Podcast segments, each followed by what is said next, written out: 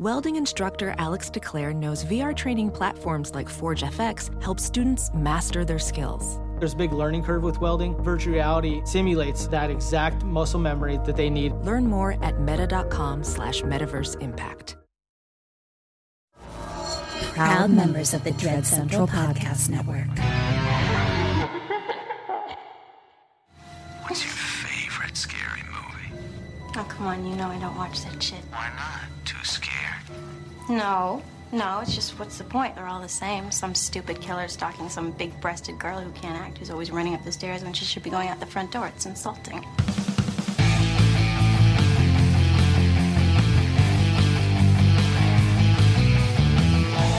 Hello and welcome, to Kim and Kat Stay Alive, Maybe.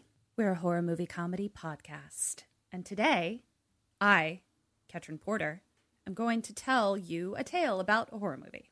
And spoil the fuck out of it. Yes, I'm that Kim too. Burns. Uh, hi. How you doing? Hello. Uh, Gina holes out. What's up? All right. Well, here we are again, ladies and gentlemen. It How- feels like we were just here, and yet we're still here. Yeah, it's like every day Is here. is a is the same day. um, what's up, dude? Uh nothing. I had I'm having a I had kind of a downer week, but I was very appreciative of um that book you told me to get, which I haven't even gotten yet, but just uh about remembering that women are on a 30 day cycle and sometimes you feel like shit for a whole week. Oh, I was Uh, like, what so- did I tell you to get? Yeah, it's Moody just been like yeah, it's just been like a good reminder to be like sometimes I'm just in a bad mood. And Yeah. Highly recommend the book Moody Bitches. And then there's like a 75 word after title subtitle to it, but I don't remember it. It is. It's very long. It's it's got its own book on the cover of the book. yeah. Uh, I read it forever ago, so I don't remember all of it. But yeah, there's it just makes you it's all about just like not judging yourself. Like it's just being like, oh, this is how your body works. And so stop trying to fit it into the world that doesn't work around your body's cycle. yeah. So I've just kind of been So like, dealing with take that. a nap if you feel like taking a nap, basically. Yeah. If you can. And I think I just I have a lot of judgment And about like judge how yourself yeah, yeah. about how productive I am. And then I think I'm like not sleeping super well, but like Mm-hmm. I don't remember not sleeping, but like all I know is that like my super super thick night guard to keep from like grinding my teeth, which is like Sexy. Super sexy, but also like almost a quarter inch of like thickness. Uh-huh. And like I'm cracking it Oof. with my mouth. And like I woke up with like bits of plastic in my mouth. Oof. So I'm just like, I feel like my jaw is gonna fall off and I don't know how to fix it like while I'm asleep. Yeah. So I'm like, but that's like making me stress more about it. right. and yeah, yeah, I yeah, don't know what to do. And I'm also just like, what is my brain churning on all night that I'm just like, yeah. holding do you do my- things before you go to bed, like a nighttime routine or anything? I try to, and like I, yeah, I try to, and I try to like actively disengage like each of my jaw muscles, but like even that is like hard for me to do consciously. So I don't know if anyone has any advice about like But I mean, Jaw like men- doctors. mental things, not not physical jaw things. I do I do all of it. Like I try to like just like I try to like listen to a meditation. I try to like and it's Um, just I don't know what the deal Do you ever is. wake up in the middle of the night at all, or like have thoughts or anything? Um, not enough that it feels event worthy. Like you could like just keep um just something to try is like keep a pen and a piece of paper, like a pad of paper, like next to your bed, just so you know that like it's there to write anything down that comes up. Even if it's like, oh, I have to remember to do this. Ooh, But it's kind of like letting your brain take a break because you're like, oh, I'm gonna write it down. Like I don't need to. I don't need to fucking think about it all night long. Yeah, that's a good idea. Because like maybe that's happening without me really even like and even consciously just knowing that scribble shit down. Just being like. I can Yeah. never read things when I write them in the middle of the night, but But it like allows your but brain to be like, okay, that's off our sleep. plate. Yeah. yeah no that's a really good idea maybe i'll try that um but yeah so i'm just i i just i it like seeing that i'm like cracking a thing that like shouldn't be crackable with one's jaw is making me more stressed about the Of thing that i'm doing Yeah, yeah, yeah, yeah. so anyway but yeah so it was a weird week for me A strong mentally. jaw, that Katrin Porter.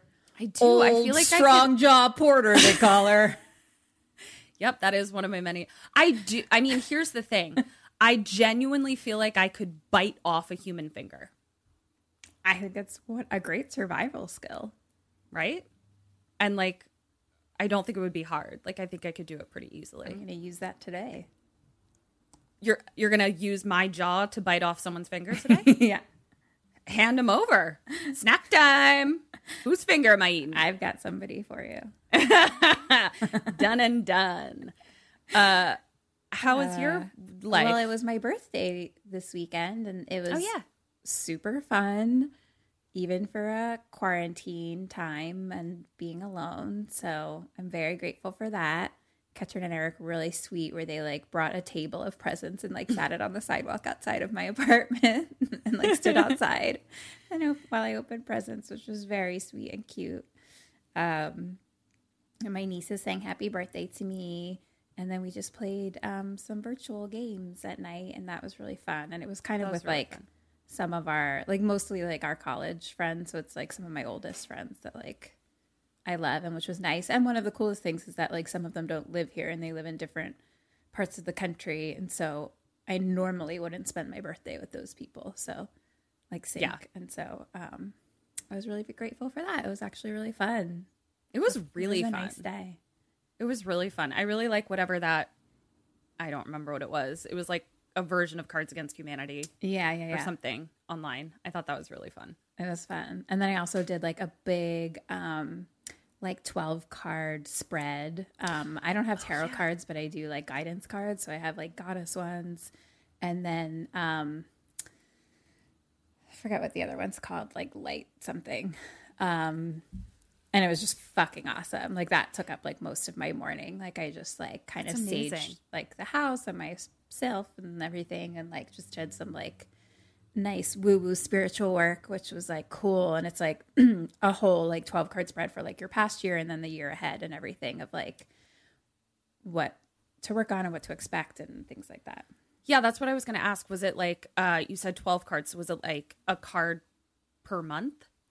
No, no, no. Each card just did for something like it was kind of like what you learned in the past year, what was like your, or what, you know, what was hard or something like that, different mm-hmm. things. And then it was like four cards, like kind of one for like relationships, one for this, one for that. And then it was kind of like what you need to kind of work on in the next year. And then like what, I forget what the last one was, but it was basically like the main thing was like to work on like receiving in the physical realm I love that. Like I being love open that. to receiving money or help from people and like just receiving receiving receiving receiving which is really good for me to work on Yeah. um and then like the 'Cause I feel like you've last- got- okay you you can for you correct me if i'm wrong it's like receiving is one thing but like believing you deserved to receive it is another Um, a little. It used to be more of that, but I've I've worked on that a lot. Mm-hmm. Um, can continue to work on that for the rest end of my days. One hundred percent, because that's a, a deep rooted one for me. Um, but no, I've I've literally gotten like hypnosis, like RTT on that. Um, so I I actually feel way more worthy of things. Um, good it's I approve. truly almost more of like I don't know what spoke to me about it was like it was like receiving in the physical realm. So it's like Okay. almost less about like that. I mean, I think the worthiness is probably wrapped up in there, but it's just like literally like allowing money to come in yeah and like allowing help, allowing like people to come in, you know, and and I don't know. stuff like that. No, and that like makes a lot of calling sense. calling it in, kind of, you know. Um, I had the a last one was like, I want to find it and read it to you. But it was basically like the, just the overall for the twelve next twelve months or whatever, and it was like you've been um, you've been like working on this, like preparing for this for lifetimes, and it's like you are the light, and like Ah. this is the time to like be seen and be shown, and like like trust that it's like you know like you've you've been preparing for this for lifetimes, so like you could do it. Do you want to hear a movie? I really do. I think I know what it is, but I'm excited and I think that I want to be on the villains team for this one, but we'll see. Uh, okay. Well, I am Just because I'm feeling feisty today sure, sure, sure, sure. um, about some people, but I guess we'll see. I don't know the tale, so Yeah, hold that thought. Why don't you? um, so I'm. I haven't been this excited to tell you a movie in a while because the choices are so.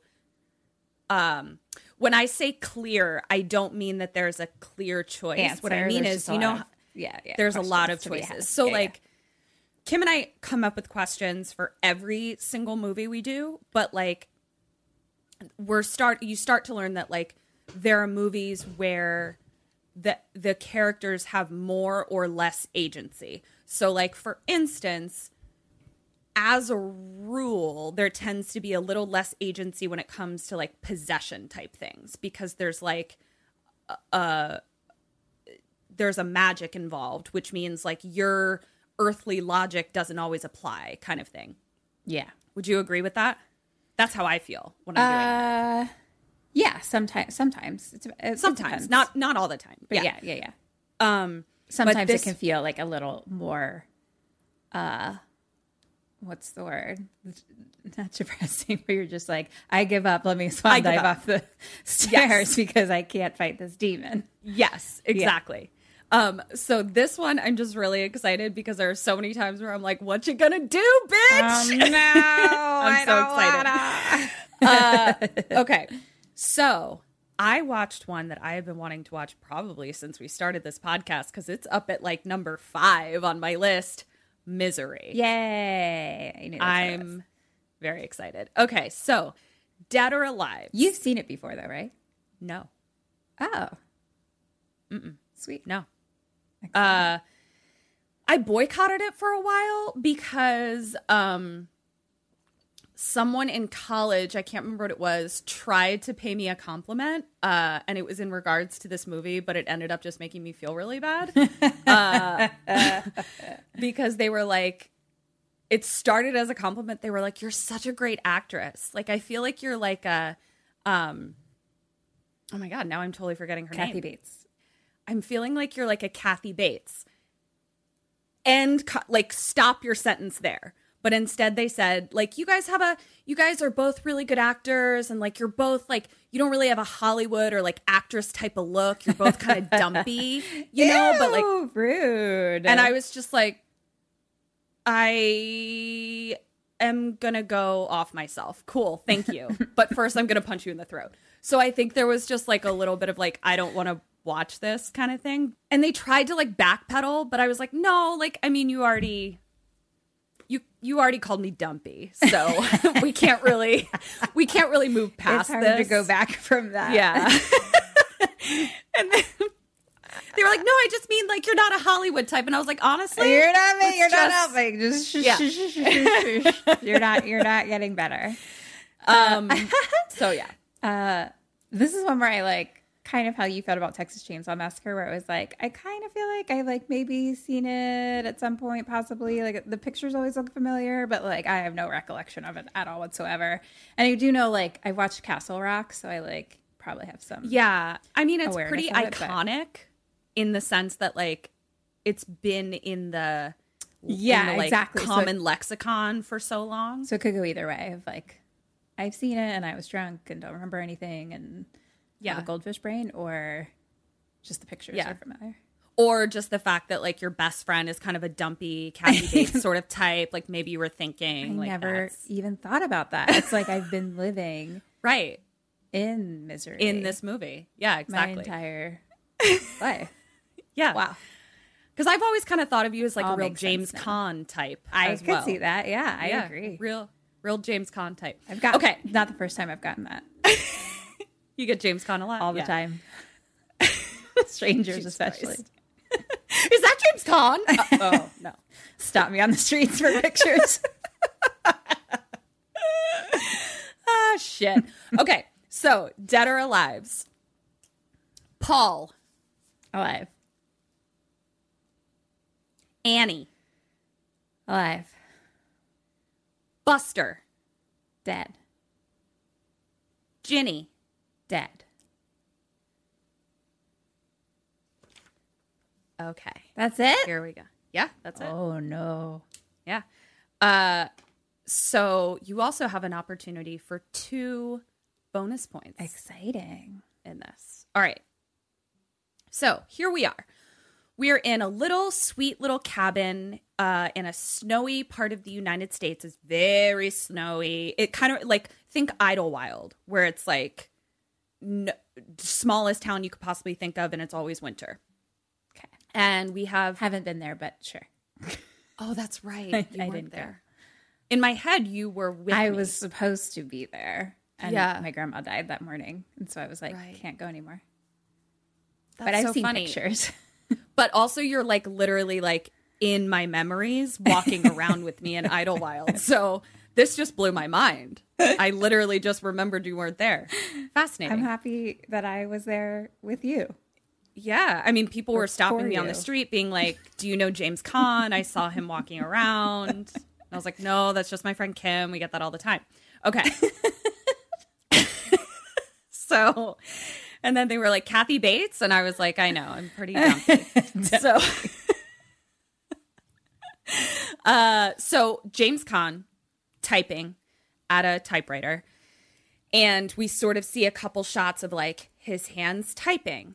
Uh, then we see, yep, then we see a single cigarette on like a little dish with a single match next to it, and then a single champagne flute and a bottle of Dom Perignon chilling in a bucket. We then see him like, you know, take the last page out of the typewriter and he writes the end on it. And then it's Celebrate. yeah. And so then it's a picture of him picking up his single cigarette and he kind of like looks at it. I mean, he looks at it the way I would look at a cigarette right now, where it's just like, I remember you. Right, I yeah. remember how that felt. And he picks up his single match and he like lights it with his thumb like a fucking real James Caan. What the fuck year was this made? Had to have been the 80s if there's a strike it match. No, this was an actual just match match, I think. Um, and he's just like really cool is is the impression I got. No. No. What? That's a this was made in anywhere. 1990. That's a strike it anywhere match. This was made in 1990. I am That Blown away. more appropriate. Uh, okay, it's directed by Rob Reiner. Uh, the writer is obviously Stephen King, who wrote the novel Misery, but also William Goldman wrote the screenplay, who also wrote uh, Princess Bride. Ah, fun. Yeah, so just um, sit back and relax. I'm telling you, Princess Bride. Uh, yeah, you can't light a match with your thumb unless it's a strike it anywhere match. Like the whole point of a match is like the science between what is on the little stick and what is on the little board that you swipe it on. So if you're lighting it with your thumb, it's a strike anywhere match. Okay, we have it's to still just cool that he did it, but like there's he's not mad. I mean, I don't know. I I haven't seen this movie yet, but I don't think he's magic. we have to. I can't believe I'm saying this. I can't, I really can't believe I'm saying this. But Don't do it. What? If it's about a postmortem for strike anywhere matches, I will murder you through the screen. I We've done it. I've done it, and you've done it. I'm not going to Google what a strike anywhere match is. I'm going to postmortem if it was a strike anywhere match in Misery or if James Caan is just really cool. And I'm sorry. It's, it's not about being cool. It's about the science of the thing that's on the end of a match. The I little saw what I saw. And then they look normal. The strike anywhere matches don't look any different. They look like regular matches. Like it looks, it's not going to look different. Kim, you're presenting me with facts and that's your opinion. And I don't have to take them. I feel like I'm taking crazy pills. I'm fighting with a person else that's currently in my life right now that isn't you, and I I'm going to murder you through the screen. I hear that in your voice and I'm terrified. okay, He's still cool. on. It's still cool. Yes, it's okay. Not a Well, then regular match unless can we just he's a agree- witch. Can we? Ju- you haven't seen the movie. How do you know I'm not about to tell you I James don't. Caan is a I witch? don't. I'm just saying. I'm pretty sure that's not where Stephen King went with this one. Okay, so next line of my notes. We find out that James Caan character is a witch. So All right. I take it back. You know what? There you go. I walk it Yep. back. I can admit So- when I'm wrong.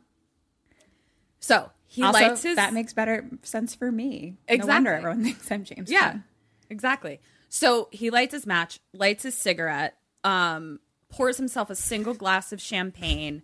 Clearly, this is like very much a, a very specific ritual yeah. that he does. Uh, so then he puts uh, his manuscript into this old like leather satchel, which I just like loved. I would just kill for a leather satchel like this.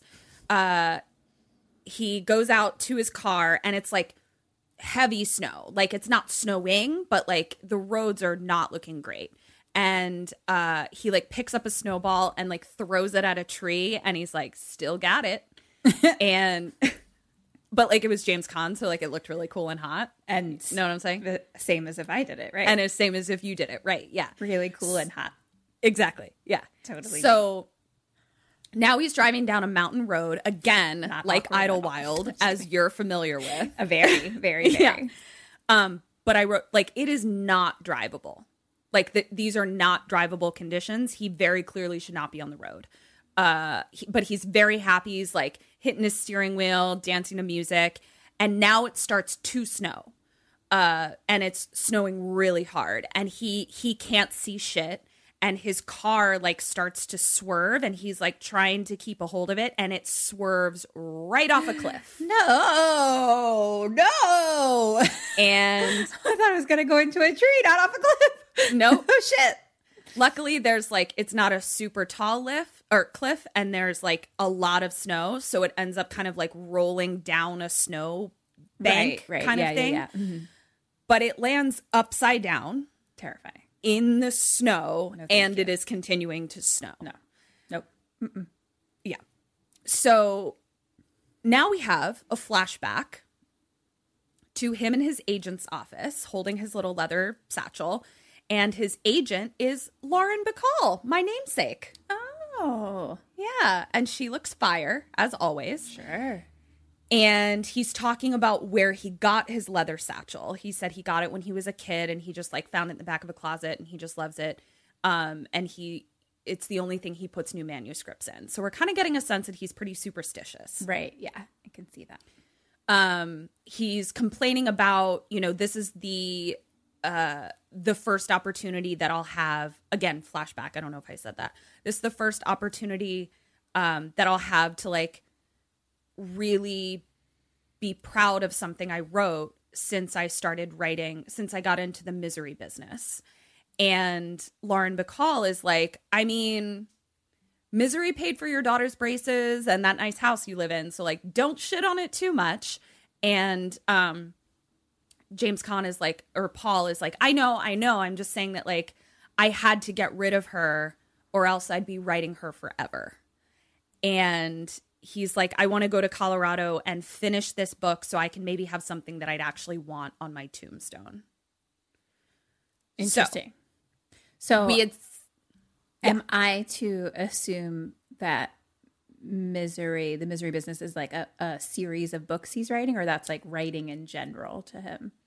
So, no, it is literally a series of books and it is those trashy romance novels that you like see in the grocery store because Okay. we see like the mock up of the cover of his last one and it's like a beautiful woman in like a Right. Victorian gown kind of thing. Fabio. Yes. Um, and okay, so basically he's like, I wrote these, they gave made me a ton of money, but now I want to kind of finish them and write like something that I care about and feel proud of. 100%. That's Okay. yeah, that's exactly it. Now we cut back to present time and his car is in the snow, snowing super hard. We can see that the car is like now getting covered like deeper in the snow. We see him in there and he looks almost dead. Like very not good. Oh no. And he's like pinned in a way and he's got but somehow he has like his manuscript like sort of clutched to his chest. And we see that someone is outside of the car um but it's so snowy and obviously they have we can't see who it is um and the person is crowbarring the door open Oh, uh and then is able to like pull him out Right. uh and starts giving him CPR and the person also thinks to like grab the manuscript that that he's clutching and like tucks it into their coat and then like hoists Paul over their shoulder and is like carrying them through the snow. wow. Yeah, like very strong person. you get there. Cut to James Caan waking up and he's in a bed and he's barely able to speak. Like, and it looks like s- the act of moving the muscles to speak is horribly painful Ouchies. and um there is like a nice lady sort of over him but like he's still kind of like trying to come to. And then we see that it's Kathy Bates. And she is like I'm your number one fan. Yeah me. You and yeah, me. exactly. Look at us, stars of this movie. it was um and she like she looks she's super sweet and she's like i'm your number one fan. She's like there's nothing to worry about. You'll be fine. I'll take good care of you. And he like says where am i? Barely. And she's like you're just outside of silver creek. You've been here for two days. She's like you're gonna be okay. My name is annie wilkes. Um, luckily i'm also a nurse. And you know take these two pills. And she gives she gives him like two little orange pills. Mm-hmm. and then paul james Caan falls back asleep. Like he, that was enough I'm like, So now we thanks for saving my life, bitch, but take me to the fucking hospital, yo. well we're gonna cover that. So uh cut to her taking the iv out that was in his hand. She gives him two more orange pills and he's like what are these? And she's like it's Novril for your pain. And she like kind of has to like lift his head up for him to even like swallow anything. And he he says he's like why am i not in a hospital? And she says the blizzard was way too strong all of the roads are closed and the phone lines are all down. And she's like but you have to rest. Like you almost died. And so he's like okay. Cut to a little bit more time passing. Two more pain pills. And she's like open wide. And uh she's really sweet. And she's just like you're not going to hurt forever. Like i know that this is awful and she's like and i know your shoulder really hurts but it was very badly dislocated but i popped it back in so like that's going to be better soon. And she's like but i'm most proud of your legs. And he's like what? And she's like all i could do was like use things that i have around my house um, to splint your legs but like there are multiple fractions. And she like lifts the covers off and we see that she's like put together like a really impressive like double splint. Like it's like as a doctor doctor to doctor i'm like th- this is impressive Correct. this really is you. yeah it really is and uh she's like i could hear the bones moving And she's like you No. yeah she's like you really need to Blorf. stay yeah so much blorf oh and his legs look his legs look like just blorf like they look No. just like blorf legs like they are so swollen and like purple and blue that you're like oh my gosh are these attached to a corpse that's been in a bog for six months like that's what they look like gross. Yeah. And so she's like, You really need to stay immobile. And she's like, As soon as the roads open, we're going to the hospital. Um, but she's like, But this is how it is in the winter. Like, it's, we're just alone. And she's like, Honestly, it really is like an honor to help you recover in in my home. So then he like kind of goes back to sleep. So now we cut to Lauren Bacall in her office, and she is calling the Silver Creek police. And she gets on the phone. She's like, "Hello, this is so Lauren Bacall, and I would like to uh, speak to the uh, chief of police or the sheriff of Silver Creek." And this is where we meet Buster, who is my favorite human being, only second to his wife in this movie. and he's like, "Well." You're talking to the sheriff and the chief of police and the commissioner of the police union and um, a damn good guide for fishing as well. What can I do you for? and Lauren Bacall is like, I think my client, Paul Sheldon, might be in trouble. And Buster is like, oh, the writer. Like he doesn't he comes up here all the time, doesn't doesn't he? And she was like, Yes, he writes. And he was like, Yeah, those misery books. And uh Buster's like, Yeah, he's been up here for the last six weeks. And Lauren is like, But the hotel said he checked out last Tuesday, but I haven't heard from him. And the sheriff is like, I mean, does your client always call you when he checks out of a hotel? And she's like, Well, n- no, but like he just finished a book. Normally, I would be like his very next call. And also, like, his daughter hasn't heard from him either. So, like, I'm just, I'm pretty worried. Yeah. And she, and Lauren's really cute because she's like, I don't know, do I just sound like a crazy person? And Buster's like, a little overprotective, maybe, but you know, I'll put you in the system and I'll call you if we hear absolutely anything. And you can tell he's genuine. yeah.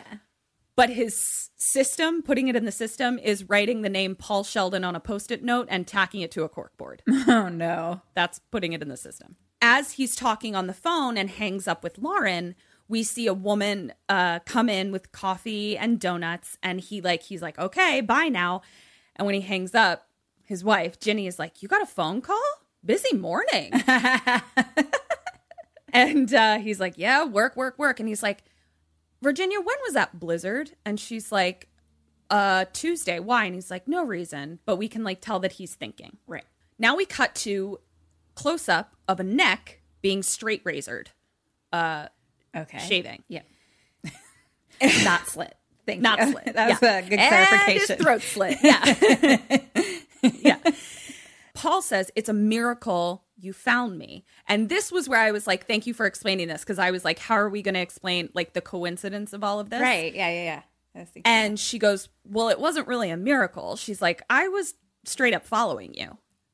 Uh, uh, oh. And What? and she's like i i am your biggest fan like i have read your books millions of times and like i know that you go to the silver creek lodge and so sometimes i would just go and sit outside and look in your window see the light on and just wonder what was going on in that in that, that. genius brain of yours no, thank you.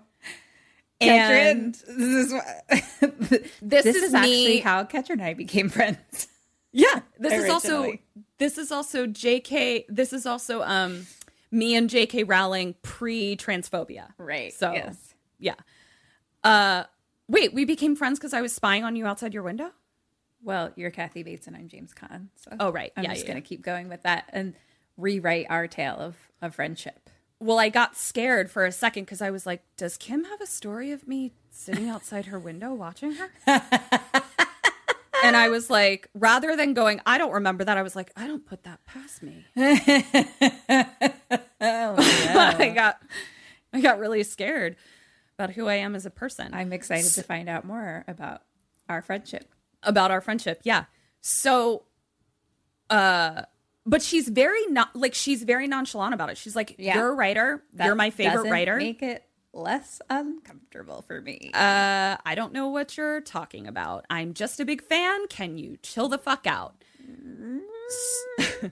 and she's like, but then I saw you leaving on Tuesday night, and I couldn't figure out why a genius would be leaving when there's a huge storm coming.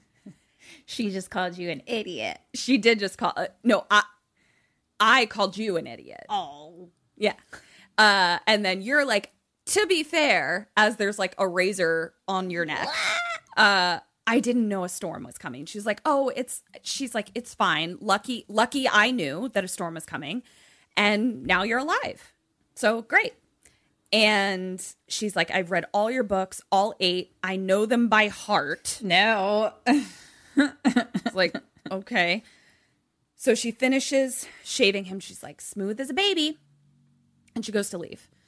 And uh, Paul says, So when are the phone lines going to be up? I really have to call my daughter and my agent. And she's like, As soon as the roads are open, then they'll be able to fix the phone line. She's like, It shouldn't be long. Like, this is how it goes.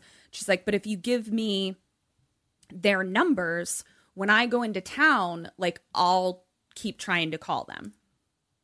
And she goes to leave. And then she stops and she's like, can I ask you a favor? And he's like, whatever, whatever you want.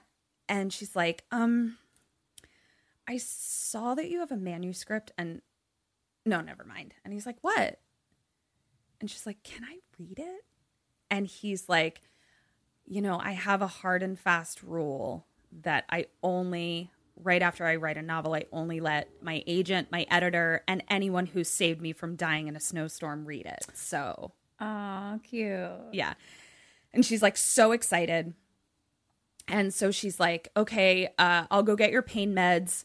And then from out of the room, she's like talking to him. She's like, what's the title and what's it about? And he's like, honestly, I don't know. He's like, why don't you read it and tell me? He's like, it's been so long since I've written anything other than misery that like I don't even Oh, so this is his non misery book.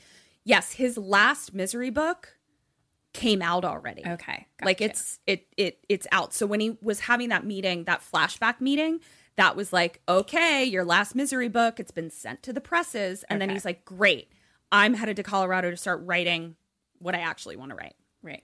So Annie is like waiting for the final book t- to be available for purchase. She hasn't even read the final book yet. So he's like, I don't know, like why don't you read it and tell me what you think it should be called? And uh he's like, maybe you can come up with a title. And she comes in, she's like, oh, like I could do that. Like she's just very like, I'm stupid and you're smart. Like that's just kind of how she is. She's really cute. Now we cut to Buster, Sheriff Buster, at the inn. And the innkeeper is like, I mean, there was nothing weird about his stay. Like, he comes here whenever he writes a book, and he's like the best fucking customer ever. It's always the same. Um, I know he's finished his book when he orders his Dom Perignon, you know, has a glass, pays up, and he's out the door. Drives the same car, 1965 Mustang, never makes a noise, never bothers anyone. And he's like, I bet, I bet that old Mustang is pulling into into New York right now. So now we cut back to Annie, and she is sitting next to Paul's bed and she's feeding him tomato soup. And she's like, You know, I'm only 40 pages in to your manuscript, but oh, nothing. And he's like, What? She's like, Well, who am I to criticize a brilliant writer? And he's like, I can take it. Like, I, I'll be fine. Yeah. And she's like, Well, it's brilliant. And he's like, Oof, rough criticism so far. and she's like, But the swearing. There, I said it. and he's like, Well, I mean, you don't, I mean, that's.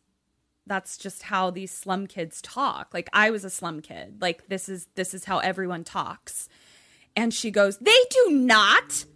She's like, What? Do I say when I go to the store, hey, Wally, give me a bag of that effing pig feed and 10 pounds of that bitchly cow corn? And at the bank, do I tell Mrs. Bollinger, oh, here's one big bastard of a check, give me some Christing money? and James Caan is just like, um. And as she's saying this, she's like jostling the soup and like spilling it on the bed. Okay. And she looks down and she's like, "Look, look there! See what you made me do!" And he's just like, "Whoa, lady!" yeah. and then she kind of like snaps out of it, and she's like, "Oh, Paul, I am so sorry." She's like, "I, I get so worked up and she's like, "Can can you forgive me?" And Paul is just like, "Sure. It's fine." And she looks at him and she's like, "I love you, Paul. Your mind. I love I love I love your mind." And he's like, "Thanks."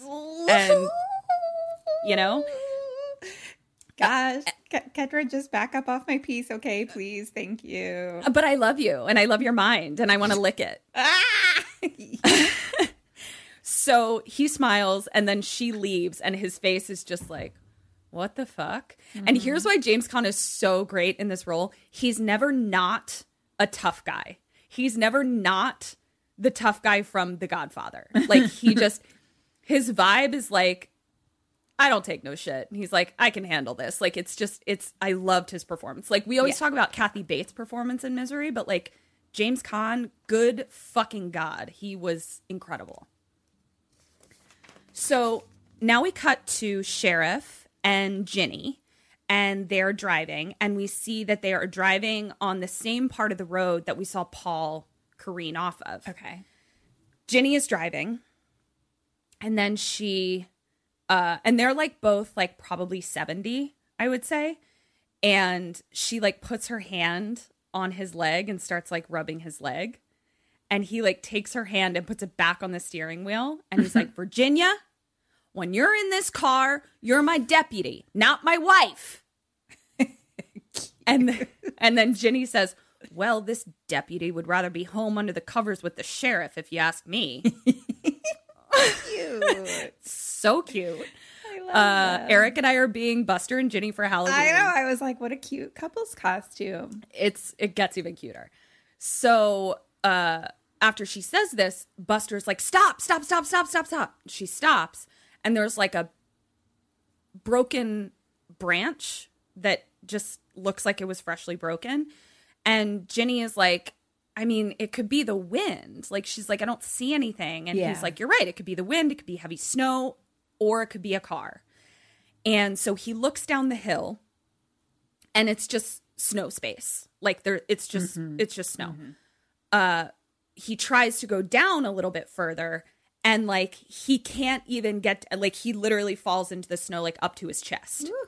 And he's like trying to walk and then he's like stuck and he realizes like he's not going to be able to get down any further unless he like I don't know, gets a sled. I don't know what you do in that instance. I don't know. yep. Mm-hmm. But Got to go back and get the old police sled. Yeah, the police sled. I mean, it it I wasn't sure how he was going to solve this problem, but Ginny's up at the top and this is when I looked at Eric and I was like, "Oh my god. We are Ginny and Buster." Cuz Ginny's just standing up at the top and she goes, "Do you need some help?" And he turns around and he's like, "No, I'm having a great time. Thank you very much." and she just like rolls her eyes. So she ends up helping him back up and we see just ahead of where he was, the camera now shows us that there's a tire oh, poking out of the snow. But like, there's truly no way that he could have Right. Yeah. gotten there on his own. When Buster gets up the t- up to the top, he's like, "I hope he's not in there because, or I hope he's not out there because if he is, he's dead." And he's like, "Let's go to the newspaper and like let them know basically so that we can just have people on the lookout." And as they're getting into the car, we see Annie driving in her car in the opposite direction. Okay. Cut to Paul waking up to the doorknob of his bedroom opening very, very slowly. And Annie pokes her head in. She's like, I hope I didn't wake you up. And he's like, It's fine. And she's like, Look what I got. And she holds up the final misery book. Oh. And Paul says, Oh, so the roads are open. And she goes, Oh, yeah, the road into town is open. She's like, I called the hospital. I spoke to the head orthopedic surgeon, and he said, if it isn't infected, you know, there's no reason to try to like risk your health and rush you to the hospital. He told us to wait until the roads are more clear and then he will send an ambulance for you. But, um, you know, he says that it's safer for you to stay put. And she's like, and I also was able to call your agent and your daughter. Paul is like, oh, so the phones are working. She's like, yeah, the phone's in town. And then she like kind of changes the subject. She's like, "Oh, Paul, I peeked at the first page and it just it's just so beautiful. Like I just can't wait to read it." And he kind of like interrupts her and is like, "God, my daughter is going to go nuts. Like it's her birthday today and like, you know, what am I going to do?" And and uh Annie is like, "Well, your agent said that that she'll tell her." And she's like, "But you'll have to wait till tomorrow to talk to her yourself." She's like, "I'm sure that the phones will be up by then." And uh she goes to leave and she's like, "Oh, Paul, what a poet you are." And then she like leaves and shuts the door. Uh-huh. So cut to her bringing him food and she's like, "I am on page 75." She's like, "It's I can't I just I can't even think of the words." Like she's like, "Would you be insulted if I just said it was great?" And he's like, "No, great's fine." And she's like, "But it's not great. It's it's perfect." And then she like goes to leave. So now there's nothing even creepy happening yet. It's just a just somebody who's a big fan of a writer, Kim. I, don't know why you're freaking out so much. I'm not freaking out. I, just, really like the book. Okay, just calm down. just down. Listening with a big smile on my face, and not awkward or uncomfortable smile at all. Just Well, good. listening away. So so now we cut to a landscape of snow space where the house is located. So we kind of like see like where the house is in reference to other things. Okay. Which and is it is nothing. Nothing. Okay. Yeah. So uh now we see Paul's room and the door opens again and in comes a big brown pig. A big Oink, brown oink. pig. Yep. Oh hi, big brown pig. What's his name? And so she kind of like gets up on the bed, like puts her pa- hooves up on the bed. Hello? And Paul is just like, I could literally see James Caan and a big brown pig that he doesn't want to be near. yeah. And he's just like, uh, but like he can't even really even move Right. away from it. So he's just like, uh. and but I uh, love that pig. oh, it, she's a really sweet pig and she's got a little collar. What's her name? And so in comes Annie and she's like, oh, you've met my sow, Misery. oh, And James Caan just looks at her and she and goes, "She's a fine uh pig." Congratulations. and she's like, "I'm on page 300 now." She's like, "It's wonderful." And uh or first she's like talking about her pig. She's like, "It was lonely on the farm after my husband left. It was just me and the cows and the chickens, but now that I have misery, like she's she's my special girl. Like I just love her." Uh that's when she's like, I'm on page 300. I have to go back and get back to reading. She's like, it's wonderful. And then she goes, What's that ceiling that Dago painted? And I was like, What the fuck? And I was like, Eric, what the fuck did she just say? And he was like, It's a racial slur. Y- yeah, For that's Italian what I thought that you were saying. Did you know that? Yeah. I've never, ever heard that before in my life. Really? Ne- never. Like, I, I didn't, I had no idea what she was talking about. Oh, Um, so, uh, James Caan like kind of looks at her and is like, "The Sistine Chapel," and she's like, "Yeah." She's like, "It's as fine as the Sistine Chapel." Oh, that. That's Yeah. the question she asked from the answer is the Sistine Chapel. Yep. Oh no. Oh no, yeah, that's where I was like, uh oh. Oh no. I feel like is isn't that term used in Godfather sometime? I could be making that up completely, but I mean, it wouldn't surprise me. Yeah, I mean, Eric was surprised that I had never heard it before either. Like to the point where I had to like turn the captions on to be like, what did she even say? I didn't even know. Um, bonkers though. which part? that's that's what she said yeah, for that. and James Caan is kind like he's literally just like thank thank you for like this is so, this compliment that you wrapped up in a nice little racial slur so, bow. so much, so much, Yeah. in there, And and sh- so much in there. And then she's like, "Th- "Those are the only two divine things in this world." And like, even though he wrote it, James Caan is like, "Is it?" He's just like, "I don't." Yeah. I mean, thank you, but also, is it? Which I just thought was so funny. So then she's like, "Come on, misery!" And misery snorts out the door, and Annie like snorts after her, and then Annie like turns to Paul and like like snorts at him, like just being playful, and he's just like, uh huh, like just ja- just James Caan face forever. yeah. I see it. And so now we cut to time has passed, a day, day or whatever, and we cut to Annie staring out the window in his bed, bedroom wistfully. And she's just looking out the window and she's talking about, she's like, you know, I wasn't prepared when my husband left me. She's like, it was so lonely, you can't even imagine.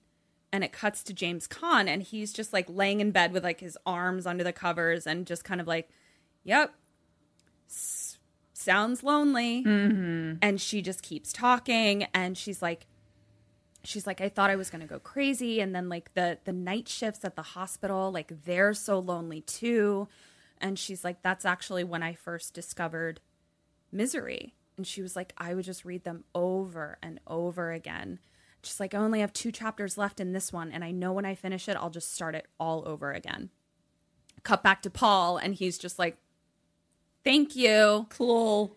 cool. And uh he just like looks awkward. And then he pulls something out from under the covers and he's like all done.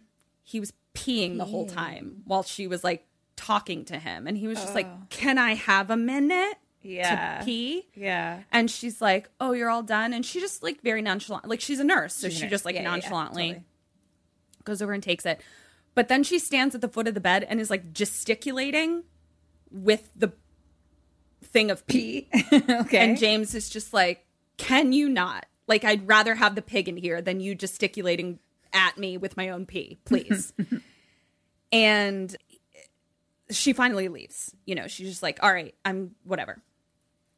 So now we cut to nighttime. The moon, yes. and it is definitely the moon. this bitch. I know that you struggle with identifying our heavenly bodies. we went back and looked at that first photo of of Texas Chainsaw Massacre, and it was confusing. It was it was very confusing to It's the point where I'm like, I still don't know. With, Yeah. it looks like the sun in the dark sky is what it Yes. looks like. But that, Yeah. like what?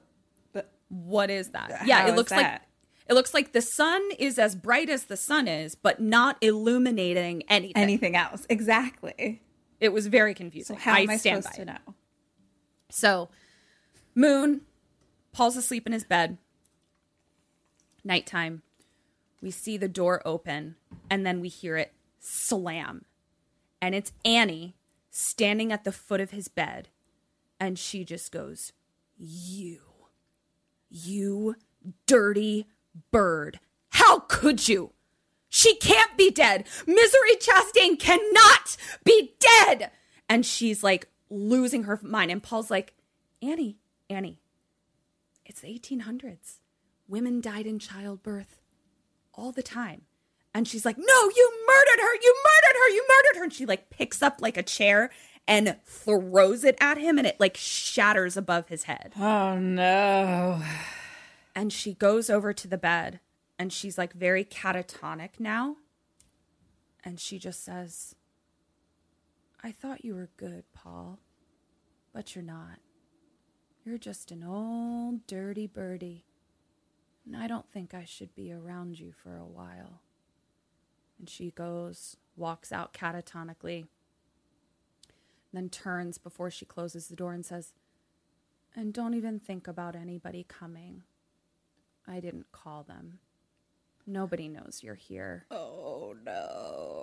Oh And you better hope you better hope nothing happens to me.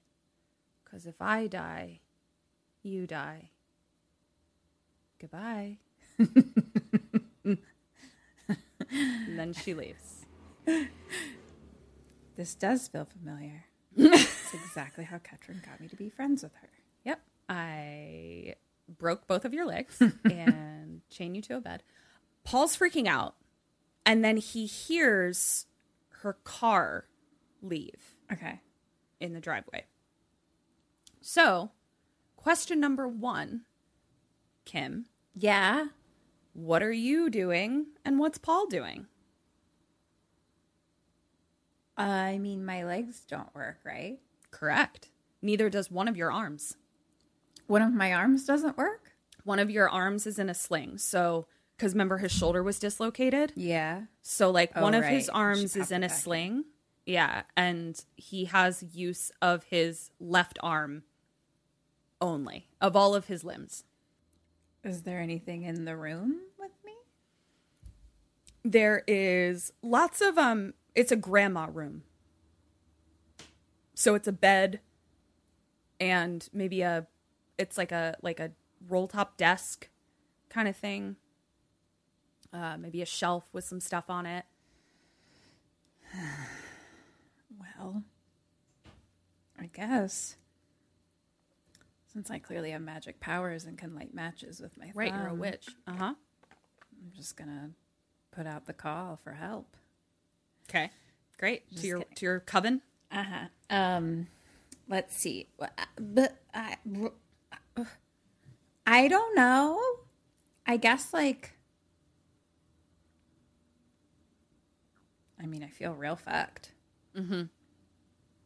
I guess that I will try to grab anything that's near me that could be like protection in any way or weapony, like a letter opener, even like a pen or something. I don't know.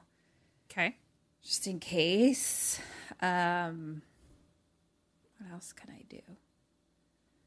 Could try to get the pig maybe to come in, but like, Here, piggy, piggy, piggy. What do I do with that pig? Pig, go to town. Tell them I'm in trouble.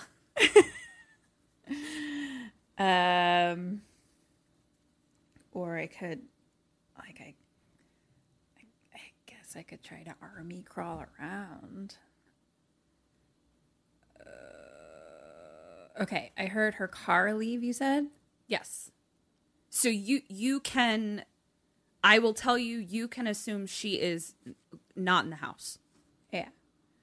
and that you can hear her come back. We can presume those two things. I think I'm gonna try it. Uh.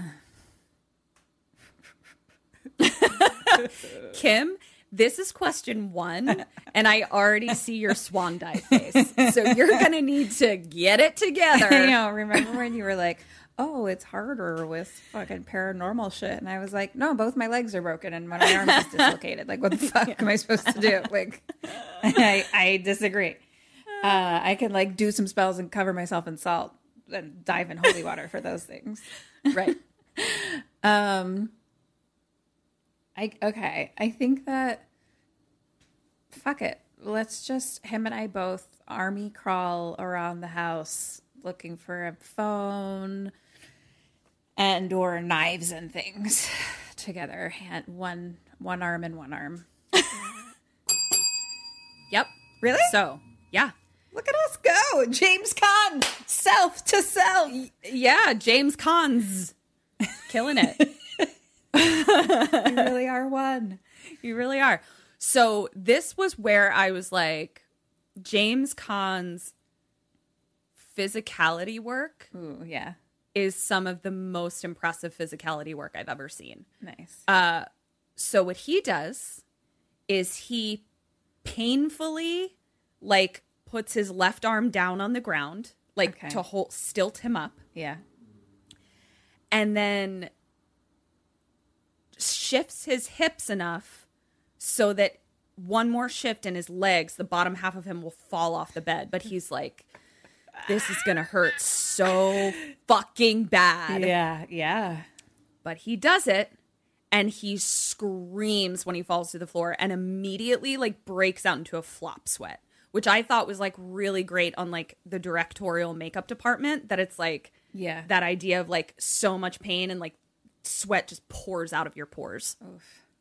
And so now he starts dragging himself with his one army crawling with his one arm. He finally gets to the door. And the reason I gave you a point is because he learns something. She locks it. Oh, oh, so you don't even get to go out of the, of the house. Right. So the door is locked. cut to the sheriff talking to Lauren again. And sh- and the sheriff is like there's no reason to come here. He's like we're working with the police and the FBI. You know, as soon as we know something, you'll know. And we see that Ginny was on the phone as well and she gets off and she's like no no, no activity on his credit cards either. Like we're at a dead end there. So now we cut over to Paul again, and he is asleep on the floor. What the fuck? Uh, he's asleep on his floor, but made it so that he's right next to the bed, uh, as opposed to like over by the door. And she comes in, and she is all back to normal, and she's like, "Oh my God, you poor thing." She's like, "This is all my fault. It serves me right." I knew I should have tried to figure out how to make this a proper hospital bed, or I, you know, if only I had a proper hospital bed, this would have never happened. And she's like, uh, she's like, you know, this is gonna hurt, but only for a few seconds because she has to like lift him back into the bed now, and it's just like so, so, so painful. But she's like a very stereotypical nurse in that she's like, oh, you cry baby, like in a in a sort of like coddling sort of way, like a very motherly type of way. And she's like, okay, you just rest. She's like, I have a big surprise for you. But first, there's something you need to do. And uh, he's like, okay, but can I maybe have a snack while I'm waiting for the surprise? I'm really hungry. And she's like, you can have everything you need, but first, you must listen. And she's like, I will admit something. Sometimes my thinking gets a little muddy. I mean, that's why I couldn't remember everything that they were asking me when I was on the witness stand in Denver. But this time, I thought very clearly. I asked God, and I was like, oh, here we go. Now we're in trouble. She's like, I asked God, and he said, I delivered him unto you so that you may show him the way. And James Paul Caan is just like, mm-hmm. And uh, so she walks out the door of the bedroom, and he looks terrified and annoyed. Like that's what James Caan was so good at. Is like he's terrified, but he also is just like a rough and- Motherfucker. Yes, exactly. Yeah. So he's terrified and annoyed, and his face just is this crazy bitch. Like he's just, I love it. you know. Um, and uh, she comes back in, dragging an entire grill. A grill. Okay. You know those orb like grills? yeah, Okay, yeah. she's dragging that in.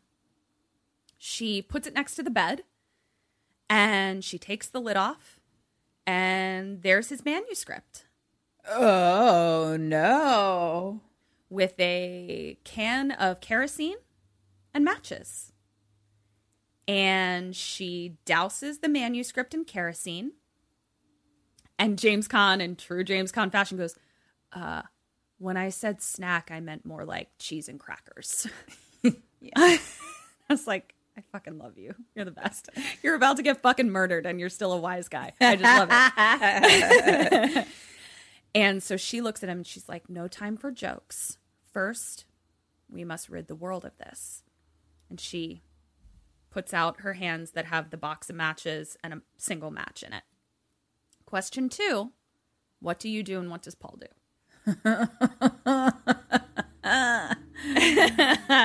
Little does she know I don't need this box of matches to light any of this on fire. I'm a witch! I do it with my bare hands. My thumb is a fire stick. exactly. Um, what do I do? What do I do? Well, fuck it. I mean, I'm trying to stay alive, so I'll light my manuscript on fire because I, you know what I mean. It's fine. I'll write a new one. I'll, I'll be okay. Um, he.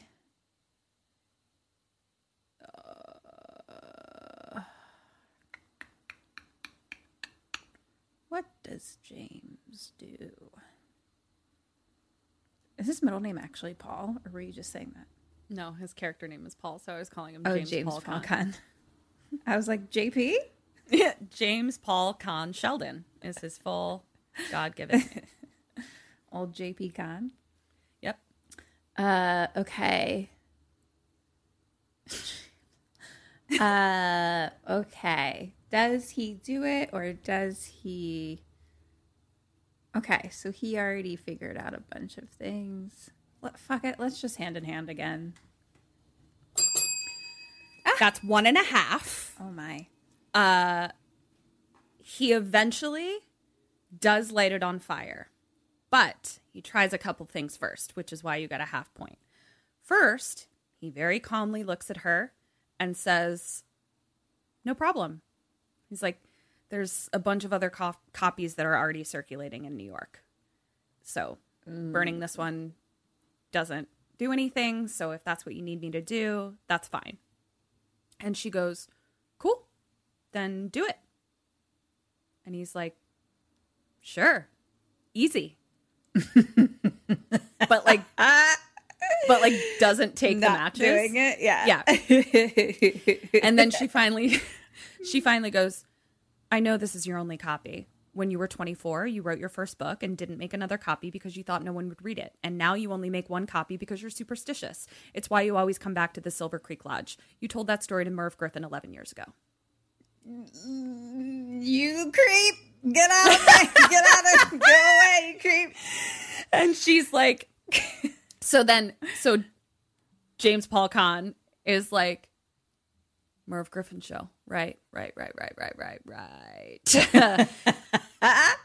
and he goes, Tell you what, I'll never publish it.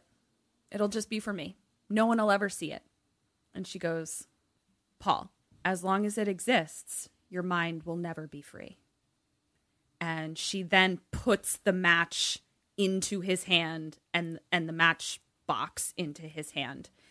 And then she just starts casually dousing the bed in kerosene. As she says, No. as she very casually, sweetly, and calmly says, Can't you see that's what God wants? I'm trying to help you and You're the creep. world. Help me help you. And he's just like, again, just a wise guy. He's a wise guy about to get whacked. It's like they don't want to get whacked, but they they're they're not going to show their vulnerability. Yeah. God damn it. They're gonna Um, keep it stay till the end. Yeah. So he lights it with magic. Uh and he looks like he's going to cry, but like in a James Caan kind of way. And he without without looking, like throws it into the grill. And it just like huge fire. She then is like she then is like somehow surprised by the fire because it's like the paper is going everywhere and like lighting the curtains on fire. Oh, and she's just there going, Oh, goodness gracious. Oh, oh, heavens to Betsy. Oh, goodness gracious. Goodness gracious. And he's just like, This fucking bitch. so then she like runs out of the room and douses it, like pours a bucket of water on it, and then just looks at it and goes, that's an oogie mess and then wheels the grill out. But then she stops because they both hear a helicopter above her house. Help! So she goes to the window and she watches the helicopter circling her house. So now we're in the helicopter and we see that it's Sheriff Buster and helicopter man. And he is flying over Annie's property and there's like like he can see her neighbor, but her neighbor is very, very, very, very far away. And he's like, there's the old blah blah farm, and there's the Wilkes farm. And he looks in the driveway and he's like, ah, damn, no 65 Mustang there. All right, let's circle back around. And they leave. No. So Paul is just defeated, like absolutely defeated. And uh, she then says something. She's like, God, it just seems like the winters are getting shorter and shorter here. Some people say it's because there's a hole in the ozone layer. What do you think, Paul? And he's just like, I, I don't know. I don't know. And she's like, well, it's a theory. And I was like, is this bitch a fucking climate denier too? like, what the fuck? Using She racial would. slurs, climate denier. So, before she leaves, she puts his pain pills in his hand and leaves the room. Question three What do you do? And what does Paul do? We're both gonna save them, not take them. We're gonna start saving them, saving them up, hand in hand, shoulder in shoulder. Double ding, beach. Yes. So he takes the pills and he puts them under his mattress. Cut to her up in her room watching Love Connection, eating a giant family sized bag of Cheetos and a full two liter of full sugar Coke. Oh no. Uh, cut to him eating jello in his room. So t- time has passed. He can still barely fucking move. And there are two, his two little orange pills on a doily. And he looks at them. And then he takes his knife, not his knife, his fork, and he cleans it off, cleans the food off. And he pokes a hole in the seam of the mattress now. So as opposed to putting it underneath, Yeah, pokes yeah, a hole in the seam and shoves those two pills into the hole in the mattress and covers it up. So now we cut to the next day and he's in a wheelchair now. She's wheeling him. His legs are straight out cuz he he still can't bend his legs. And she's like, "Isn't this nice?" And he's fucking had it. So now he's like sarcastic, James Paul Caan, and he's like, "Yeah, I've always wanted to see what the other side of the room felt like." and she's like, I got this for you. And she hands him an electric razor and she's like, Now you can shave yourself. And he goes, God, if I'd known this was the surprise, I would have burned all my books. Oof. And she's like, Oh, don't poke fun. She's like, This is a big day for you. I'll be- bring you your real surprise. And she's like, Sit tight. I'll set it all up. And she is setting everything up and she brings in a table. And uh, he's like, Set what up? And she's like, Well, now that you've gotten rid of that nasty manuscript, you can get back to writing Misery. And she's like, It'll be called Misery's Return. And she's like, It'll be a book in my honor for saving your life and nursing you back to health. And James Paul Caan is like, You expect me to just just whip up a book? And she's like, I expect nothing but your masterpiece. And so she sets him up with a typewriter, leaves the room. Uh, so like she put the typewriter down and then she leaves the room. And as she leaves, uh, James Paul Caan sees that there's a bobby pin on the ground. So now she comes back in and she's got reams of paper. And she's talking about this is the most expensive paper and here's this typewriter and I got a good deal on the typewriter because it's missing an N. And she says I told her N was one of the two letters was one of the letters in my favorite writer's name. And I was like isn't N in everybody's name? Doesn't every name have N in it? I guess Kim doesn't. I just feel like N is a really common letter. It's not like it's not like Z is missing Kim's just staring at me. She's giving me no response. Uh, she's just staring at me like James Paul Caan staring at Kathy Bates. She Mm-hmm. Yeah. won't respond. It's feeling really real right now. so Yeah. N is a common letter. it's a common letter. I just thought it was a dumb thing to say. So then he But responds. is not in everyone's name. No. He then responds, It's two of the letters in my favorite nurse's name, Annie. And she's like, Oh, we're trying this now. I see. And she's like, Paul, you fooler.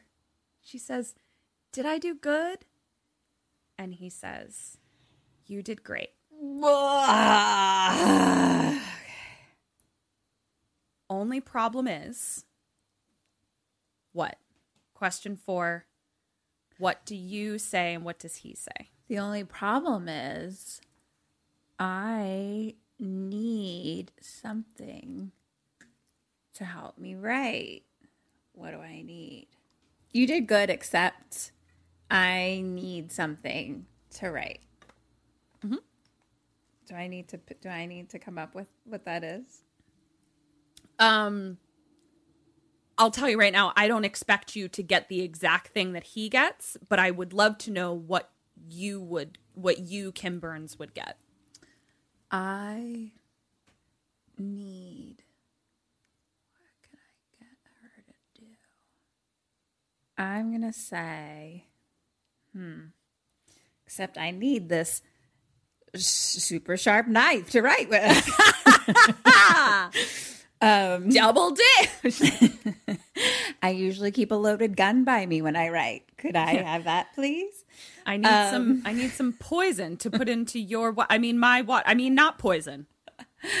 I'm gonna say um, I always start by like having a drink, and so will you have a drink with me? And then I'm gonna try to put the pills in her drink.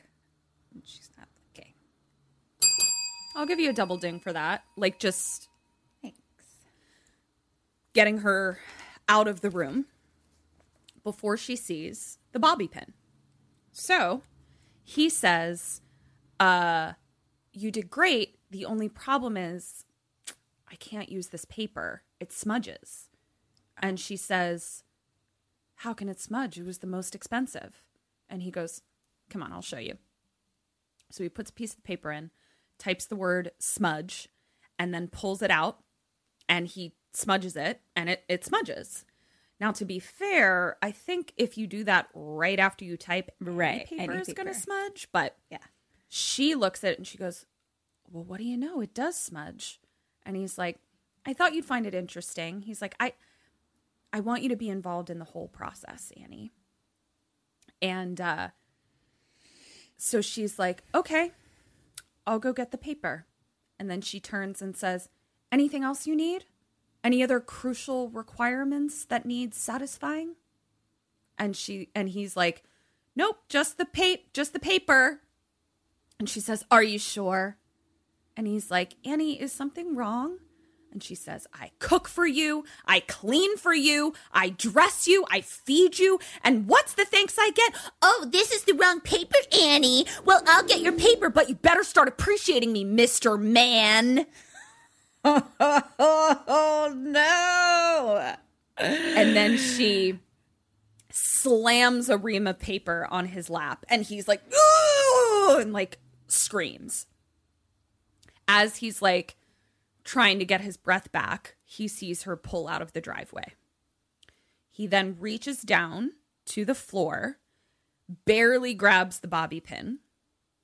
But first, he has to use his bad shoulder, his dislocated shoulder, to like wheel himself. Uh, and we do see that like his shoulder is actually more usable than what he is showing it to be to her. Okay, yeah. Um so he wheels over to the door and everything is hard. Like what I didn't realize until I saw this was like if your legs are straight out in a wheelchair, like it's you're that much more immobile in the sense that like if you need to reach something, you have to like turn a go, you have to has to be behind you basically. Um, yeah, crazy. So he goes over to the door and he's like, Come on, you wrote it. Now let's see if it works. So he takes the bobby pin and he bends one half of it down. So um it like it doesn't matter. He bends one half of it down and he sort of like tries to put it in the lock and he drops it. and this is where I laughed. Like he doesn't say, oh shit, like you or I would say, oh shit, where we're almost in tears, where it's like shit. He just drops it and he's like, oh shit. And like just picks it back. like he's just so chill. Picks it back up, working it into the lock. So much physical body work, so impressive. Um, and after a minute, it clicks. And like he seems surprised. Like he's like, oh shit, great. Okay. I, it worked. I did Great. yeah.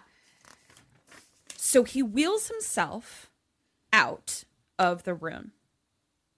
But everything is hard. His legs are sticking straight out, and he sees he goes to the front door, obviously, first place he goes. The knob turns, but it's locked by the deadbolt, which means he can't pick the lock. So he goes into another door. All of the rooms have doors as opposed to like, you know, an op- like every room is closed with a oh, door. Oh, okay, okay, okay. Um, so he goes into the living room and he sees a phone. Phone, phone, So he phone, phone, phone. wheels himself over to the phone. He picks it up. He turns the phone over. There's nothing in it. It's just decoration. What the fuck? You creep. Creep, And he creep. just he just puts the phone down. He goes, "You crazy bitch." so now we cut to the general store and we see that Annie has the paper and is getting back into her car and I'm freaking out because I'm like, "James Caan, you are not fast enough. She is on her way back." So Paul is wheeling around everywhere very slowly, not doing great. And he wheels past these little like uh those little like they look like blown glass but they're little animals that you Uh-huh. might see Yeah, at like yeah. the hallmark store I used to have a And ton sh- of those. yes oh yeah you did have a ton of those and it like it looks like a little army of little animals that like a penguin is leading like is the head of the march and he's like going past Too close to home for me. I don't like. I don't like. I don't like what you're implying. i'm not implying anything creep uh so he wheels past it and he knocks the fucking No. table. as the penguin is falling to the ground, he grabs it. And Ah. He's like, oh man. And he puts it back. So now it looks like the penguin is like talking to a bunch, t- talking to his subjects as opposed to leading Okay. his subjects. Uh, and he's kind of like looking around the room and he sees like a couple things. He sees like a scrapbook that says memories on it. Um, he sees a shrine to him and his books. So it's like all of his books lined up and then like an autographed picture of him. And he's just like, oh, fuck. Uh, and then he wheels into the hallway again and we see another door. He then uses his feet to like push open the door and he's like, ugh. And we see that it's like a utility closet. And he looks up and he sees a bunch of pain pill packets. Question five What do you do and what does he do? Um, I guess we both take a bunch, hand in hand. Question mark. Double ding. Oh my god! So double ding. He sees, and they're in um little. uh They're not in like a bottle. They're in like little foil pop them out. Kind okay, of yeah, things. yeah, yeah. Mhm. So he grabs like a sheet of them and shoves them into like the waist of his pants. Okay.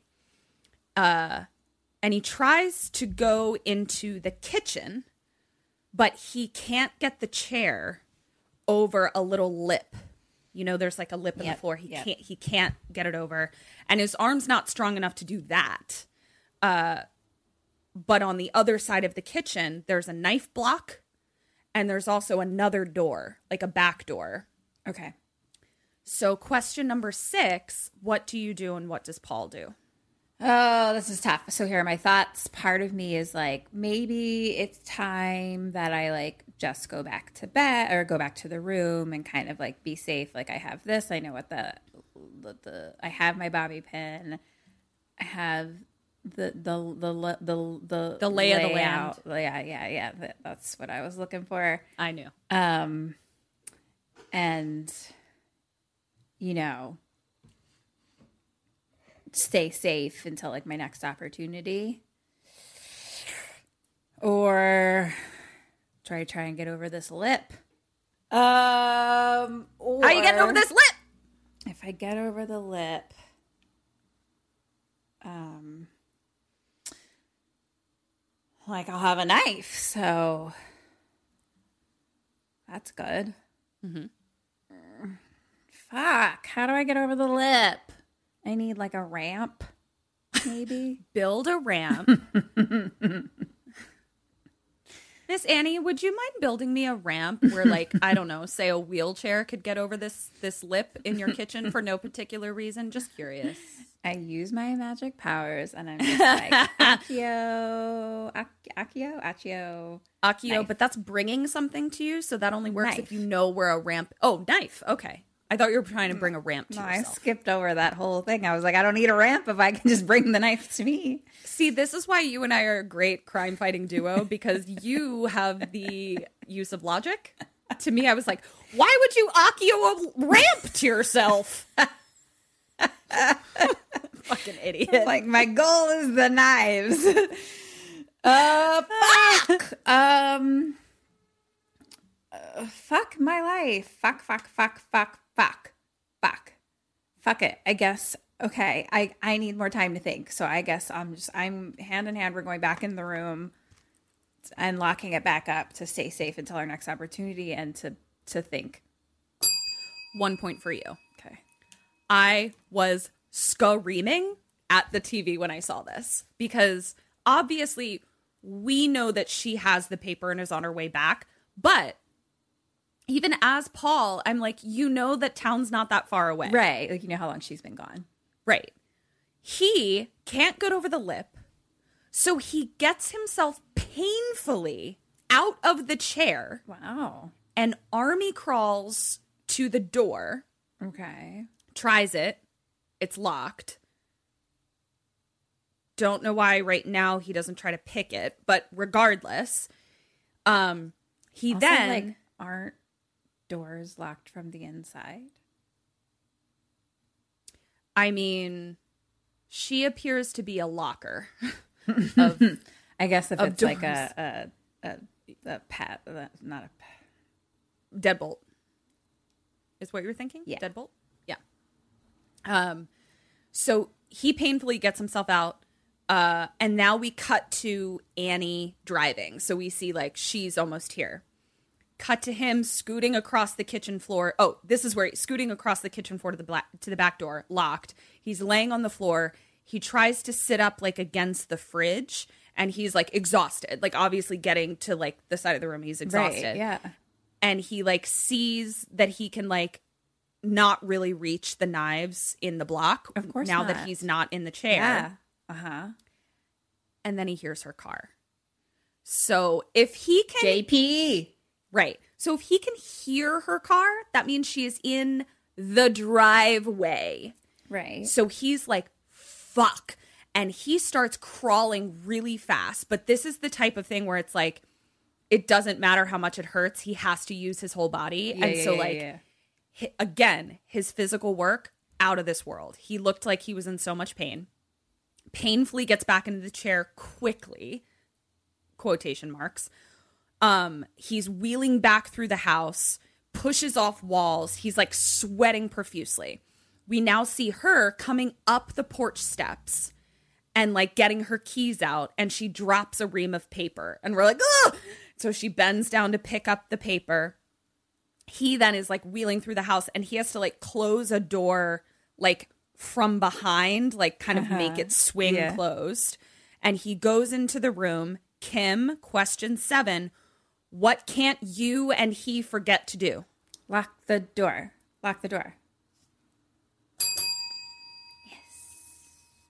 You're doing so good It's We haven't even- I am James Caan. right and we haven't even gotten to the bonus questions yet so he relocks the door. And that was something where like i was in such a panic that when he went back to lock the door i had forgotten. So i was like nice that was so smart. So he now hears her inside and he hears her talking to him saying got the paper whatever the fuck. And he's like putting his arm back into the sling and as he's doing it he sees that the pills are still sticking out of his pants mm-hmm. but the door is opening. Uh-huh. So she's walking in and he quickly just mm. like covers it with his hands. And sh and he's dripping with sweat. Yeah. and Annie comes in and she's like, "Oh my god, you're dripping with perspiration, and your, and your color is is very hectic." Was like, hectic. Yeah. Uh, and she says, "What have you been doing?" Question eight, Kim, what have you been doing? And what does James Paul Caan Sheldon say he's been doing? What have we been doing that makes us sweaty sitting in this room? Uh, well, I was just thinking about how uh, excited I am to be writing this new book, and I'm getting so nervous that like you're going to read it and be part of it with me. Like, I just don't know if I'm good enough, and like it's all I can think about, and I just started getting like extreme anxiety about it. Okay. And he has been. Hmm, no, she wouldn't like that.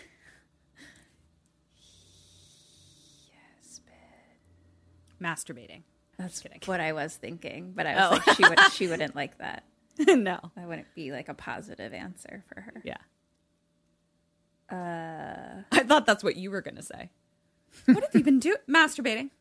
It's the- Moving on. It is the first thing that crossed my Yeah. mind. I'll be honest. Glad we're on the same page of that, but I don't think. But I'm not good- left-handed, and my right arm's in a sling, so You it took a little bit more effort.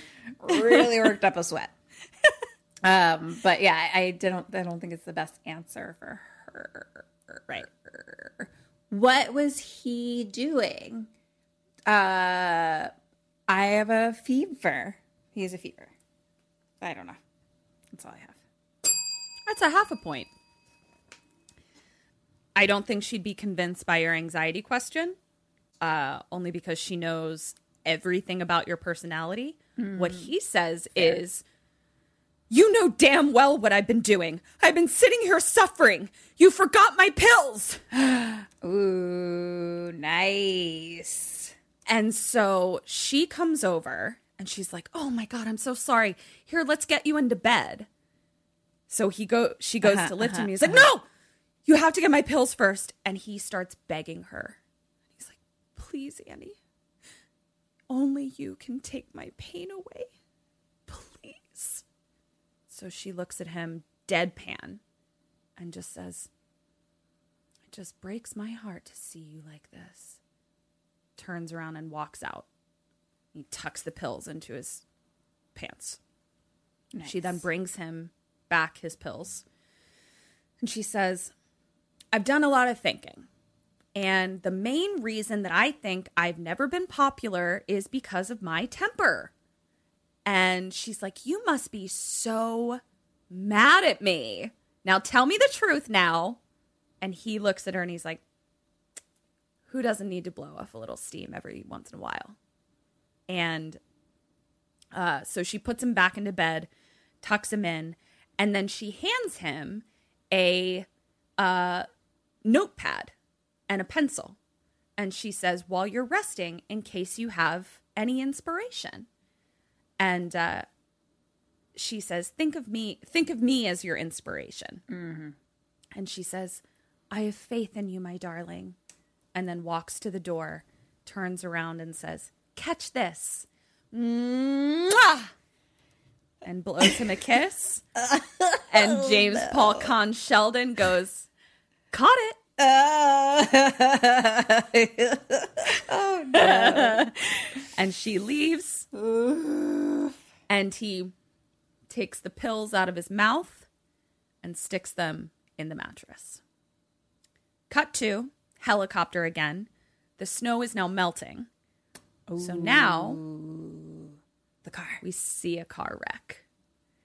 Cut to a crane pulling the car out of the snow, and the news is reporting that Paul Sheldon, the famous author, is presumed dead. Sheriff is over at the car with Ginny, and he doesn't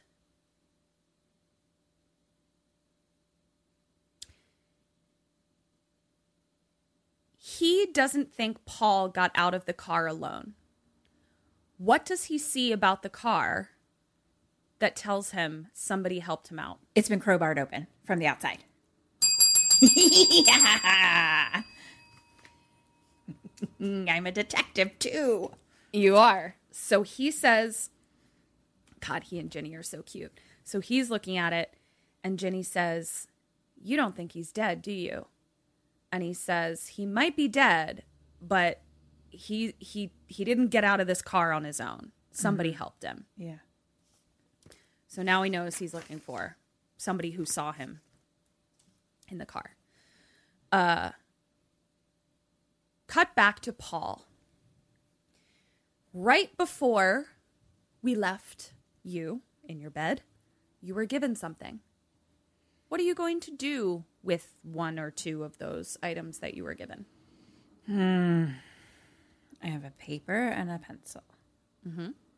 Uh, this is a what? Do, what do? What do I? What is he?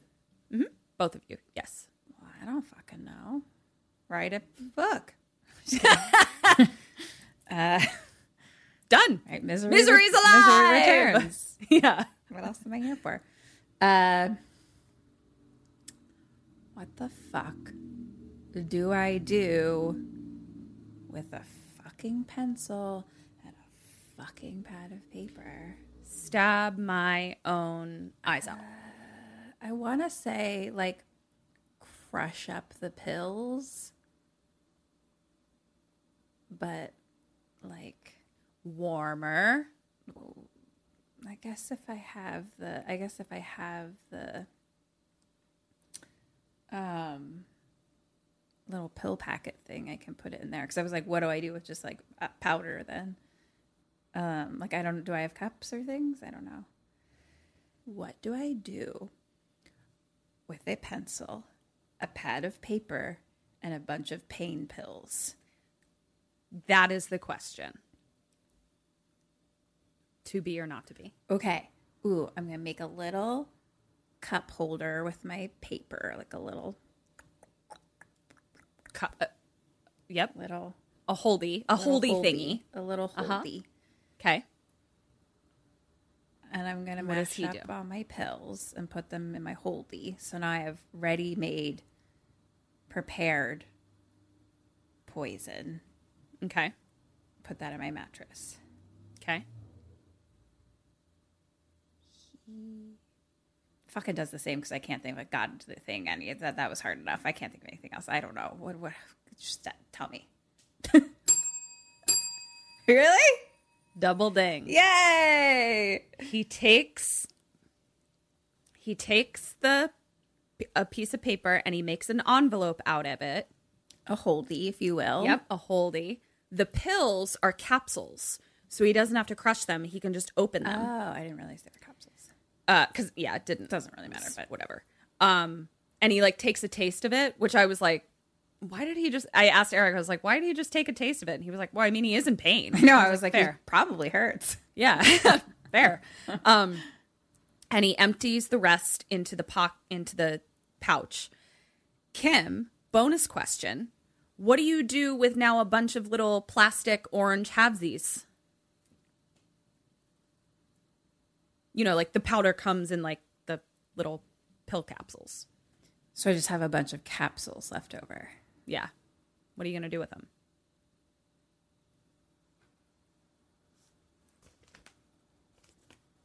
Okay. Do I need the capsules? And this is a bo- this is just a bonus, so you don't have to come up with him. This is just a bonus question. What does he do? I mean, like, just trying to make sure if I don't need them for anything. We, us, I, together I. as one. The plural I. The plural I. uh, I don't think that I do. Will capsules help me?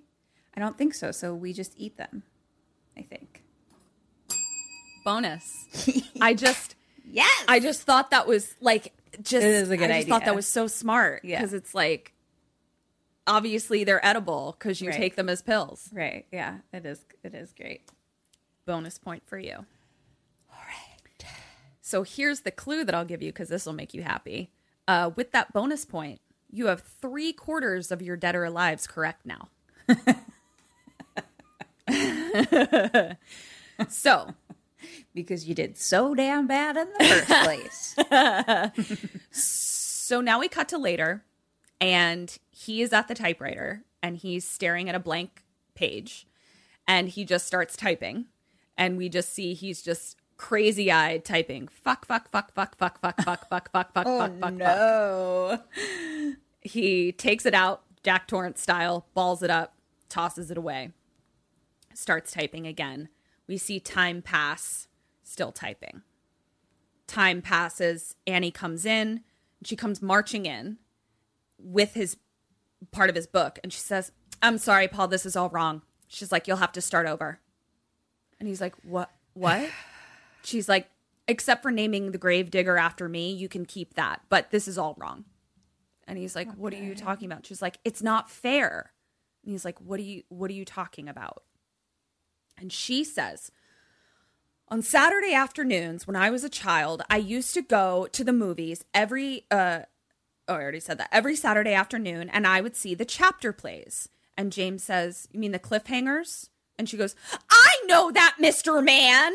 They're also called serials. I'm not stupid." Okay.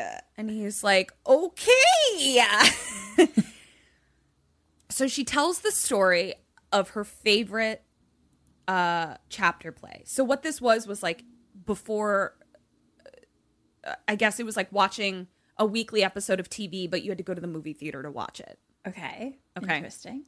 And they were called cliffhangers or serials or chapter plays. She says my favorite one was Rocket Man. And she says uh uh Rocket Man, the bad guys sealed him into his car, knocked him out, uh took out the brakes and sent him uh, careening towards a cliff. Now, at the end of that chapter play that Saturday, we saw Rocket Man's car go flying off the cliff. And I was so scared and so excited, and I just couldn't imagine what they were going to do next week. So I go there next week and the play start or the the thing starts up where it left off the week before and we see him about to careen off the cliff and somehow he gets out of the car and is saved before the car goes off the cliff and everyone starts cheering but not me i stood up in the middle of the theater and I said, This isn't what happened last week. They cheated us. Have you all got amnesia? He didn't get out of the cock a doody car. And James Paul Caan Sheldon is just looking at her and he just goes, Yep, they they always cheated like that in the clip the chapter plays. And he's just like trying to appease her. And so then she comes over to him, she says, Misery was buried in the ground at the end, Paul, so you'll have to start there. Oh, And I see. I see. Okay. So he clearly tried to just be like, she's alive. Start her as a person living. right, right. So cut to more snow. More what? Snowing Snow? again. Oh, no. Snow. Snowing again. Annie is reading a chapter sitting across from him in the room, and he's just sitting there watching her read. She finishes, and he says, Is it fair? Should I keep going? And she says, You better.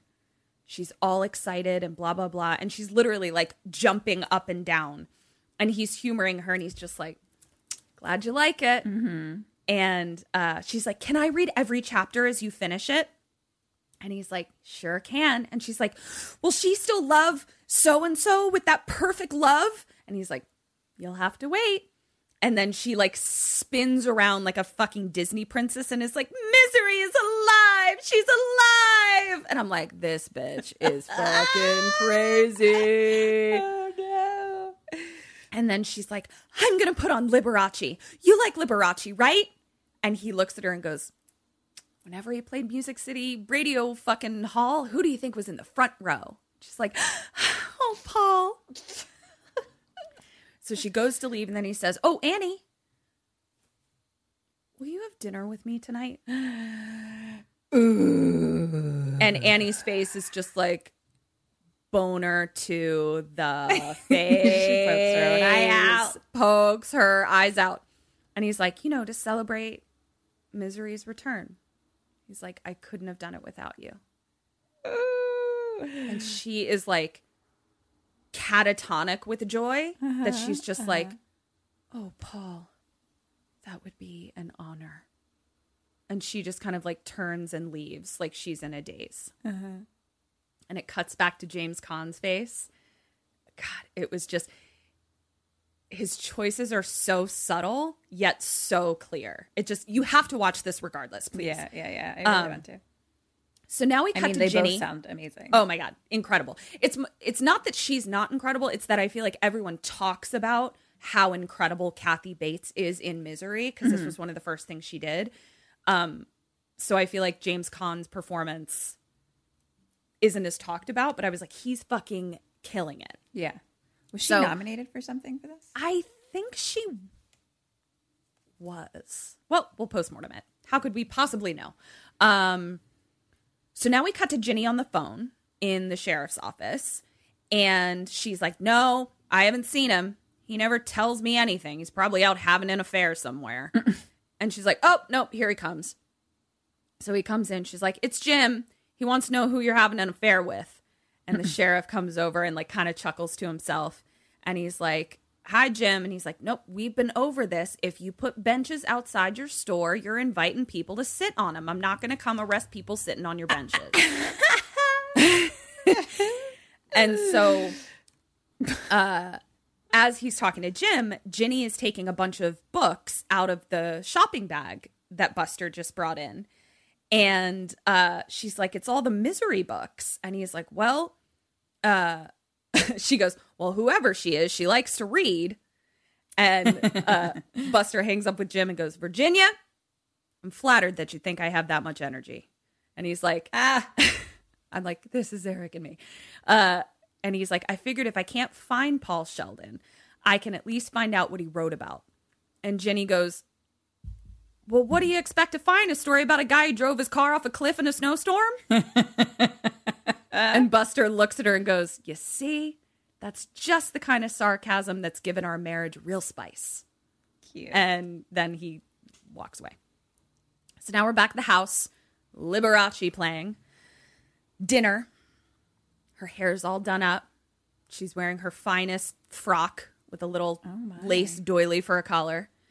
And he's being like a real flirt. And like, I feel you, girl. Like, if James Caan turns on the flirt machine, goodbye.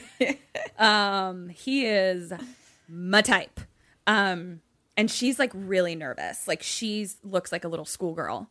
And he talks about her meatloaf, and he's like, can't get something this delicious in New York. And she's just like, like she's just beside herself. So then he says, let's have a toast. And so he pours her wine and she gets like really coy because he like gives her a really tall pour and she's like, oh, no, no, no. Like she thinks they're on a date. Yeah. She thinks that they're in love. yeah. Um, and he goes to toast, at, or no, she goes to toast and says to misery, and he goes, "If we're gonna do this, let's do this right." She's like, "What do you mean?" He's like, "Do you have any candles?" Yes. Yes, yes, yes, yes, yes, yes, yes, yes, yes, yes. And she's like, "I, I think so. Let me go. Let me go look." And like she kind of trips over her boner a couple times. of course. And uh, as she gets up and leaves the room, he keeps talking, like to kind of distract Right, her, which is really smart. Yeah. So that any noise he makes, like, you know, he's really smart. And he goes, Did you study decorating or do you just have a flair? And like her decorating is trash. Like her decorating is like grandma psychopath. Like that's her decorating aesthetic. It's not my jam. Uh, and he pours the powder into her glass. She comes back in with the candles and she says, If anyone told me I'd be having a candlelit dinner with Paul Sheldon in my own home, I'd have to check both legs to see which one was being pulled. Oh no. She sits down. They go to have a toast. And as she goes to toast, she knocks the candle over, goes to grab the candle, and spills her wine everywhere.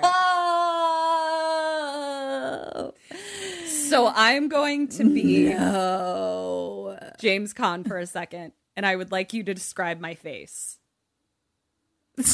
uh, dead face, but very opened eyes. dead, just dead face with He couldn't. this was the one time where he had no chill. the, just With just very wide eyed, wide eyed dead face is how I describe. wide eyed dead face. He had wide eyed dead face, and he just like couldn't like. I was like, dude, you're gonna fucking blow it if you don't fucking say something. She's gonna know something was in the wine, and uh so he's just like, just turning in his mind, and she just goes, oh, "Can we just pretend this never happened?" And he kind of like snaps out of it. Where I was like, "Come on, man, get it together!" And he just toasts her, and it's just like, "Sure." And they toast. So now we cut to a montage of several days passing. I worked so hard for that. So hard. So many days. He works so I mean, I was devastated. I was exhausted when I saw that. I was exhausted. I just couldn't believe it. I just was like I mean, this is this is the argument for Stockholm syndrome. Like I feel like enough of those things happen and you're just, You're like, just like, okay. I live You're like now. not only do I give up, but I'm also in love with you. Let's just go. Let's just do this. yeah. Like I can't do it anymore. yeah. So, uh, cut to a montage, several days passing, and him just typing away forever. Just typity type, sun, moon, type, type, type. And her reading it as it goes, uh, interspliced with Buster reading the books in bed with Ginny, typing forever. And then uh, Annie saying, Best misery I've ever you've ever written. Uh, we see some of the transcript, no ends in any of the transcript. Uh, and then we see like at twilight one day him lifting the typewriter over his head and just like like trying so hard to lift it to like lift it over his head. Then we have a thunderstorm and really bad rain. Cut to him doing uh lifts now with the typewriter. Now he can like lift it. Working them arms. and he hears her coming and he like puts it down really quickly when he hears her coming. And she comes in and she's haggard. Like she hasn't brushed her hair in days. She has no makeup. She's just like it looks like she's like taken like Klonopin or something. She's just dead faced Okay. and she just walks over and puts his pills on the doily and walks here's your pills and then goes to leave and paul says annie what's, wrong What's up, girl? and she says she never really looks at him. She looks at she's like not making eye contact and she just is like the rain gives me the blues. She's like when you came I only loved the writer Paul. Now I love the rest of him. I know you don't love me. Don't say you do. She says, I know I'm not a movie star type. I was like, Yeah, I know. We all know that you, I, me, we are not a movie star type. We get it. The plural I. The plural I, I is not movie star type. so let me compose myself. She says, You'll never know the fear of losing someone like you when you're someone like me. Oh. And he says, Why would you lose me, Annie? And she says, Well, your book's almost finished. Your legs are getting better. Hmm. Soon you'll be wanting to leave. And he says, Why would I leave? I like it here. Hmm. And she says, That's very kind of you, but I bet it's not altogether true. And then she pulls a pistol mm-hmm. out of her robe pocket mm-hmm. and holds it uh-huh. and says, I have this gun. Sometimes I think about using it. I better go now. I might put bullets in it. Oh no. And she leaves Oh no. and shuts the door. And James Paul Caan Sheldon the first. It just has a what the fuckles face on. Just this crazy bitch. God damn it. then he hears the front door open and close.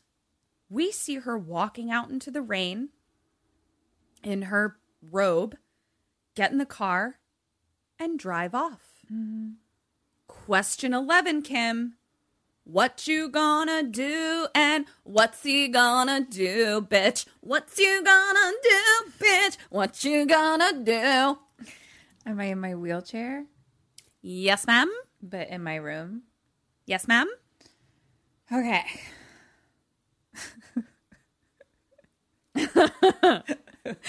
You're so tired.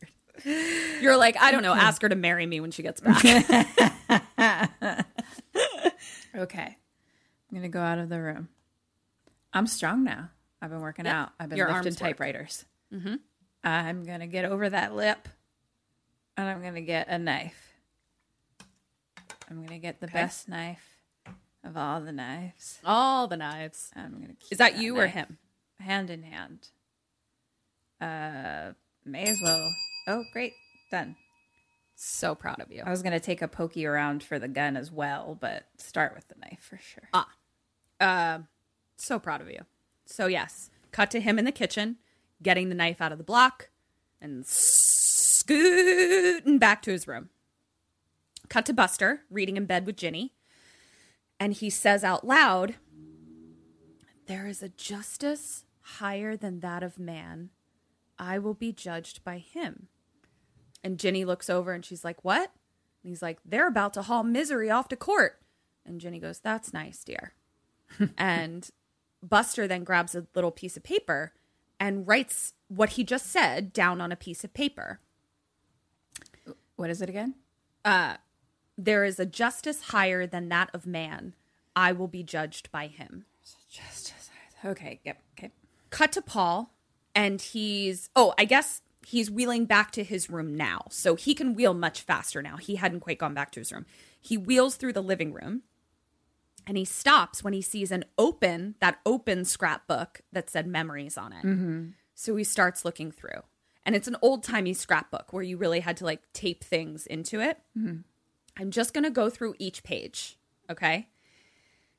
Baby pictures of Annie. Article Local banker dies, plunges to death. It appears to be her dad. Article Top nursing student falls to death. Article Annie Wilkes garners nursing school honors with an elect Nixon sign as well. And I went into Eric and I was like, Nixon was a racist, wasn't he? And he was like, sure was. And I was like, okay, so. Uh, then we see article Annie Wilkes to head intensive care unit, and then an obituary next to it. Um, article veteran pediatric doctor die or nurse dies while in a coma at local hospital. Article Wilkes named county's head maternity nurse. Article baby Lucy dies after five weeks struggle in the hospital. Article Second newborn death at Eldridge County Memorial. Article hmm. Nurse questioned in hospital infant deaths. Pick of misery on top of an article. Oh, misery the pig, like just taped in next to articles about death. article Infant deaths uh, reclaim hospitals nursery or something like that. Article maternity nurse behind bars and it's a big picture of Annie Wilkes and underneath the like subtitle it says dragon lady arrested in recent baby deaths Whoa. closes the scrapbook. Cut to him rolling back to the room. Cut to him in bed, practicing, and now it looks like this. The sun has gone down, so it's nighttime. Are And you it's him. sure? No, but let's go with it. It's there's no way to know. Suns we and don't know what's hard. up, what's Suns down. and moons Yeah. are hard. They are. And we see him practicing pulling the knife out. So basically, he has it in his sling arm. Okay. And he's practicing pulling it out. Cut to him. What? I'm just thinking of me doing that. Yeah, I think he was trying to. Yeah, I think he was avoiding trying to look like you doing it. so, yeah. Uh, so now we cut to him just still laying in bed, awake, and we hear the car pull in.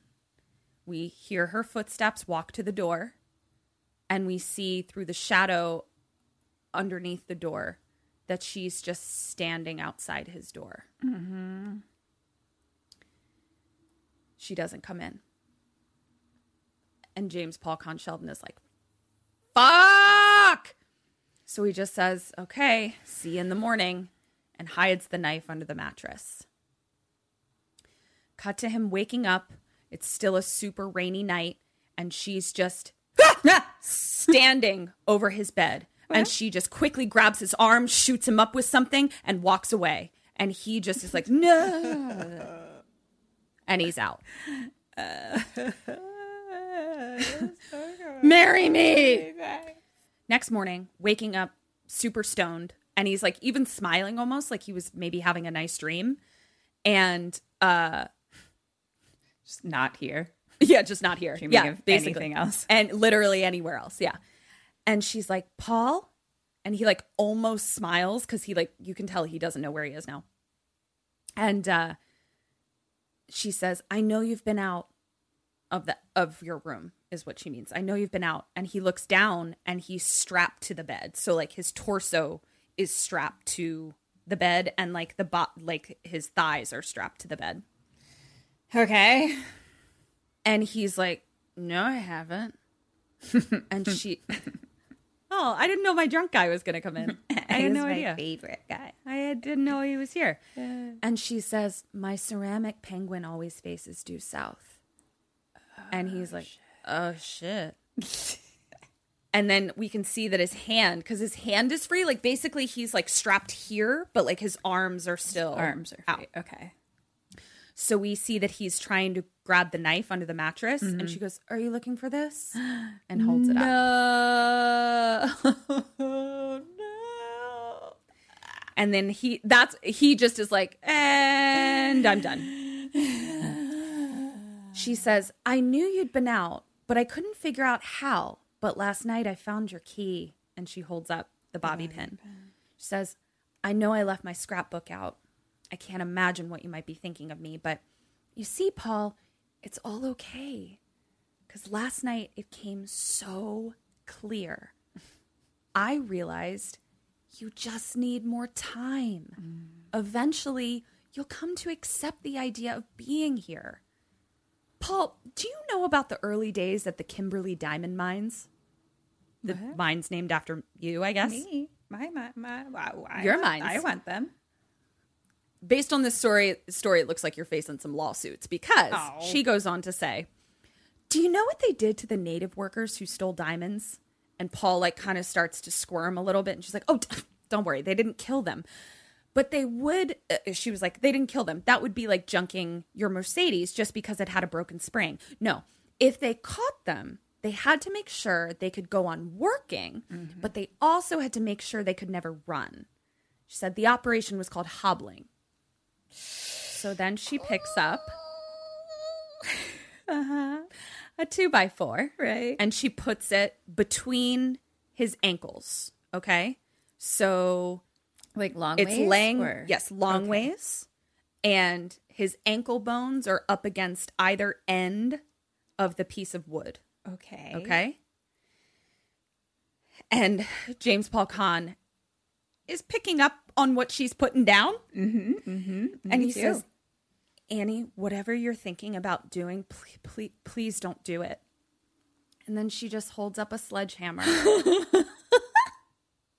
and he's begging her and she says it's for the best trust me and she winds up and she smashes his ankle. and if you're wondering what that looks like, you see it. Oh god. You just see the ankle go like it was made of Play Doh. And he screams like he's experiencing that type of pain where you're like, Am I dead? Am I dying? I'm in hell. And then she walks around to the other side and says, Almost done, just one more, and breaks the other one. And then she walks out of the room, but before she leaves, she turns and says, God, I love you. and leaves. I want to go home. I don't like it here. Cut to Annie driving into town past the sheriff's office, and someone cuts her off. Okay. So she's yelling out of her car and like loses her shit. And he- she's just like, You poop! Like she's losing her mind. Buster comes out on the porch and he just he doesn't say anything. He's just just his wheels are his wheels are turning. That's literally it. Just his wheels are turning. Then we see Buster marches in, and Ginny is sitting at his desk, and it's just strewn with papers, and she's like trying to organize it. And he's like, just leave it, all right? And he's like, there's a system here. And she goes, Ooh, I like that tone. cute. So cute.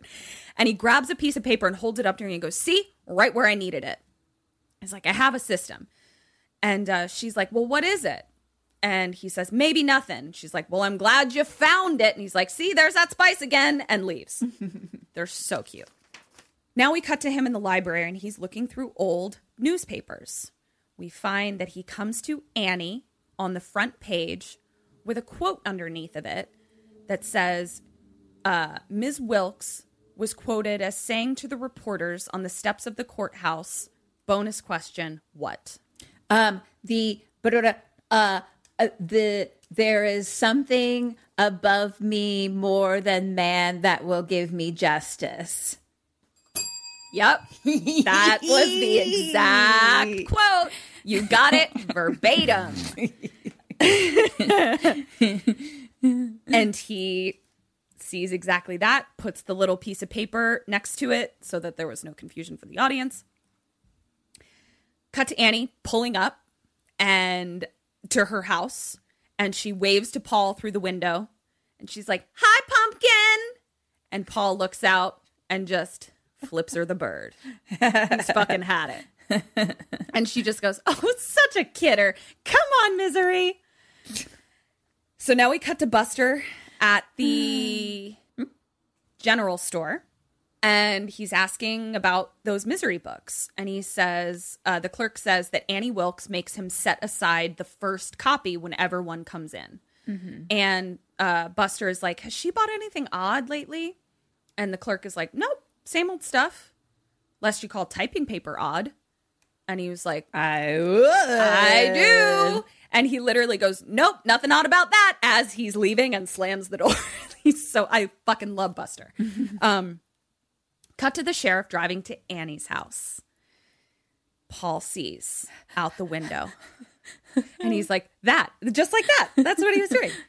And as we see it, Annie comes rushing in, stone face, sticks him in the arm with a thingy.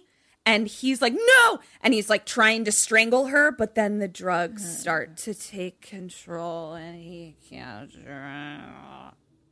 So now we see her wheeling him to the basement, but like the basement is not a door, it's like an invisible door, like so it blends in with the wall kind of thing. It's an like like a secret door.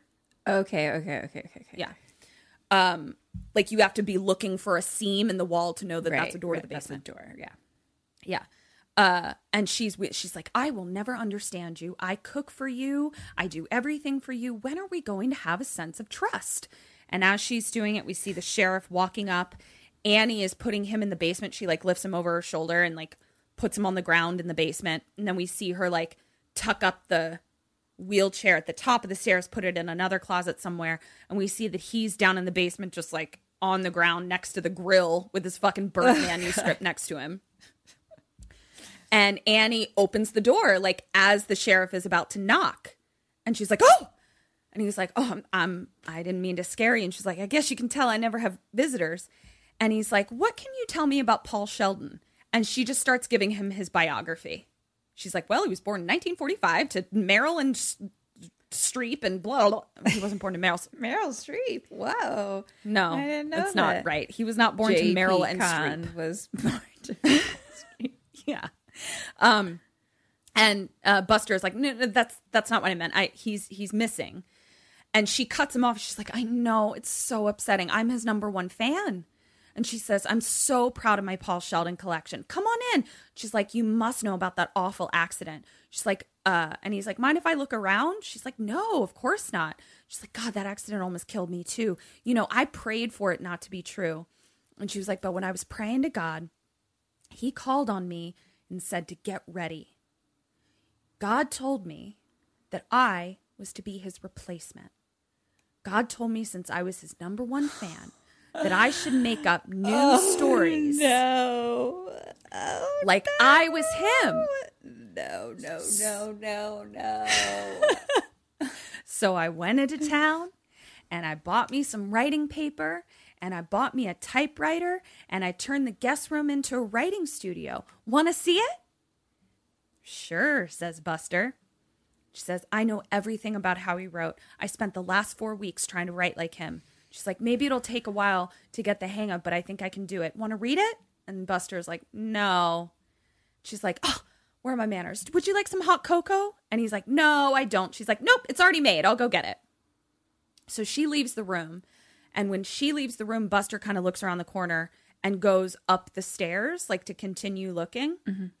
Cut to Paul down in the basement, and we see that he's like kind of getting control of his arms and like kind of like hits the grill next to him and is like, ah. We then see that she finds the sheriff up in his room and she slowly comes up behind him and he turns. Here's your cocoa. And he's like, "Oh, thanks, but but no thanks. I really got to get going." She's like, "But you didn't even taste it." He's like, "Sorry, I really got to go." So she lets him out, and as he's walking down the porch stairs, she's closing the door. Question 12, what do you do and what does Paul do? I start making as much noise as I possibly can, hand in hand. All the noise, noise, noise, noise, noise. Hello, I'm here. So she has closed the door, but because it's the basement, the sheriff can hear it basically from outside, the Outside. house, right? Yeah, yeah, yeah. And so he goes back in and he's like, Annie or Miss Wilkes or whatever. She doesn't answer. But he goes in and he hears Paul screaming, I'm down here. And the entrance is like, it's like the entrance to the basement is right uh, across from the front door. And so he opens the door. He says, Mr. Sheldon, bang! Buster is shot in the back No. through the chest with a shotgun and falls down the stairs. I cried. I was so upset. I was like, poor Ginny. I was so, so upset. I was so upset. I have not I have not had a death of a human affect me that badly in a long time. So then Annie comes to the top of the stairs, and Paul again is just like, How many times am I almost? It's like, do you want to have a baby? I mean, let's just have a baby. Do you want to? Let's get let's get matching tombstone plots. Like d- we're done. She comes to the top and she says, "Don't feel bad, Paul. It was bound to happen. I get it now. I get why I was chosen. You and I are meant to be together forever. I put two bullets in the gun, one for you and one for me. It'll be so beautiful." and she walks away for a second and he looks around and he sees the kerosene can and the grill. She comes back to the top of the stairs with a syringe and the gun, okay? Mm-hmm. And she says, I love you, Paul. Question 13 What do you do? What does Paul do? Do, say, think. How does he propose? Marriage. Um, can I reach the the things, the kerosene and the okay. Okay. I'm so tired. I'm so tired. I knew this was going to be a tiring one. Okay. I've got kerosene, and that's good for fires. And I got That does make fires. grill, and then she's got a pointy, a, a little Needle. Mm-hmm. And a gun. and I know what that does. I know Yeah. what that does. No mystery there. Okay, so I'm going to. I'm going to hand in hand. Uh, throw kerosene on the grill. And when she comes down, light it on fire and then throw kerosene on her and then push the grill at her. Blero points. Great. She says, I love you, Paul. Fuck you. And Paul says, I love you too. I can't do it anymore. And he Good says, for you, Paul. Good for you, Paul. And he says, and I understand. He says, we have to end it, but not before we give misery eternal life. We have to finish the book. And she says, and Annie says, but soon others will come. He says, it's almost done. By dawn, we'll be able to give misery back to the world. She's like, oh, Paul. And then she walks back up. And as she turns her back, he quickly grabs the kerosene and puts it into the back of his pants. Then she puts the chair at the top of the stairs and just catatonically walks away and says, I'll fix you something to eat. Cut to him typing away. Type, type, typety, type, type, type. And Annie says, Oh, Paul, I'm dying. Does she end up with Ian or Winthorpe? And he's like, I'm almost finished. And I'll need everything to be perfect. I'll need three things. Question 14, Kim. He What needs- three things? a, a bottle of Dom Perignon, one match, and one cigarette. Hand in hand. I know my rituals. Yeah. Yes. So he says, It's almost done. I want three things. And she says, What three things? And he goes, You mean you don't know? so I was like, You dick. I love it. And she goes, No, no, no. I know. I, I was just fooling. You need one cigarette and a match and a glass of Dom Perignon. and he says, Yep, a glass of Dom Perignon. Typety type type type. Calls Annie in later, uh, and again, and says, "I'm almost finished." And she's and he's like, "Go get it set up." And he's like, "You'll know everything in a minute." Get the champagne. She leaves. He grabs the manuscript when she leaves, and he puts it on the ground next to him. Okay. Mm-hmm. Cut to her putting the tray together, or she comes in and she says, "Did I do good?" And he says, You did. Only this time, we need two glasses. So she's like, Oh, Paul. And she leaves. And at this point, he then balls up one piece of paper so that it's like a torch, like he's mm-hmm, holding mm-hmm, it. It's mm-hmm. not balled in a ball, it's like a torch. And he pulls the kerosene out. He douses the book, the manuscript in kerosene, and then he douses the torch paper in kerosene and he lights the piece of paper on fire that he's holding. And then Annie comes in and she's like, Paul, what are you doing? And he says, Remember, no one knew who Misery's father was? It's right here. It's all right here. And he, oh, th- I guess this is where he lights the match and lights the paper. Annie drops the glass and she's like, No! He sets the manuscript on fire down on the floor next to him. She gets on the ground to put it out. No, not my misery. Question 15. What do you do and what does Paul do?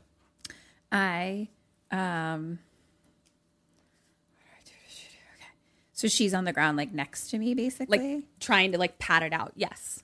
Like Okay. on all fours. I'm going to do my favorite thing, which is break the glass and stabby stab, but stab forever. Okay. It's my favorite way to kill. And uh, what does he have? A cigarette? Oh, and ha- but also hand in hand douse her with kerosene. Half a point. Okay. She's on the ground. Even for me? He's been working out because here's why the angle that she is and the like I don't know like you might hurt her but I don't know that you'd be able to like get her and then as soon as she got up she's still stronger than you. Okay. What he does is he picks up that heavy fucking typewriter The typewriter. and smashes it down on her head. nice. her th- sleeve then catches fire and she kind of like rolls off and is like dazed and she's like Ugh, and she's like trying to put her arm out which is now on fire uh but somehow she's a superhuman i guess we should know she's strong because she's carrying around a full grown man on her dead weight on her shoulders Yeah. So she puts her sleeve out and gets up and smashes him up against the window so she's like strangling him he then puts his fingers into her eyes Yep. but not forever. I wish he had done it forever. Um, she then backs up and he like wheels himself towards her, like basically like like like shoots himself like towards her. At some point, she shoots him in the shoulder and he's like, ah, but he again is able to kind of like use his body weight to like throw himself on top of her, knocks her down, and the second bullet is fired like into the air. He's now on top of her. She still has her eyes, but they're really injured and they're rolling back and forth. And they are physically equally matched for sure. Like she is a strong lady. He then gets on top and starts shoving the burned manuscript into her mouth. And he's like, You like that? You eat it, you sick, twisted fuck. Choke on it. and Yes, then I go. This is where. I just feel I can't believe I'm saying this. I feel bad for dudes in this scenario because we always have a secret weapon because she knees him in the balls and he rolls off of her and she gets up and he manages to use the the centrifugal force of his own dead leg to swing it around and trip her and she falls and hits her head onto the typewriter dead centrifugal force of his own dead leg. It's a great description. It was science. And so he's like, fuck. So he starts crawling out into the hallway. Pounced on him again. Ah. This bitch won't die. So he's like crawling and he sees in front of him that there's this big iron statue of Misery the pig mm-hmm. on like a shelf. He grabs it and smashes her in the head with it and smashes her again. And finally, she falls down dead. And we know this time because her eyes stay open. She still deserves many more hits. So many more hits. Hit forever. Hit forever. I said that. Eric said the same thing. He was like, why would you not just like f- fucking smash her to smithereens Yeah. forever? Yeah. So, cut to Paul Sheldon Hello. walking down the streets in New York. Hello, me. hobbling with a cane. Mm-hmm. And he is having lunch with Lauren. And it says 18 months later. Okay. She hands him the first copy of his new book. And it's not Misery. Uh huh. And she says, The Times is telling me that this is basically their review is going to be a love letter. She's like, You're finally being taken seriously. And he's like, Cool. And like puts the book aside and picks up his menu. And she's like, I thought you'd be thrilled to be taken seriously after all this time. And he says, I'm delighted that people like it. I'm delighted that the critics like it. But I wrote it for me. And he says, Don't think I'm completely nuts, but in some way, I think Annie Wilkes helped me. Mm-hmm. And he said, and then she goes, Well, since you brought it up, want to write about it? and he's like, You know, if I didn't know you so well, I'd think you were wanting me to drudge up the greatest tragedy of my life so that you can make a buck.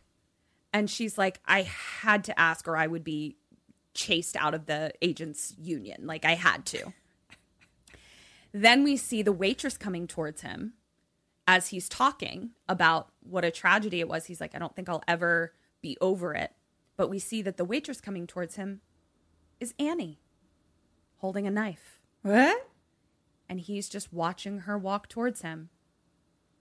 And he's just saying, I don't think it's something you ever get over. And then the waitress comes to the table, and we look up and we see it's not Annie. Yeah. But this waitress says, Excuse me, but are you Paul Sheldon? I'm sorry to bother you, but I'm your number one fan. No. And Paul just says, Thank you. Thank you very much. Oh God. The end. Oh God. So Yeah. good. So, So good. good. So horrible to live through Yeah. and Yeah. be inside of, It but so good. Incredible. Like it was incredible. It was it's such an iconic movie that like I think it gets taken for granted, especially if you haven't seen it. You're like, I know what it is," mm-hmm. you know. You don't. the mm-hmm. performances were exceptional. All right, I think you did like bordering on a perfect score. So let's see. Hey, Hey, Sammys! So, as you've heard, we have a Patreon and we have some amazing BoneCon happening over there. that's bonus content. BoneCon all the time. We are constantly updating our benefits and we would love for you guys to come hang out with us over there. And we actually have some deals going on right now if you join soon. Join for an annual membership by the end of 2020, and you'll get two months free.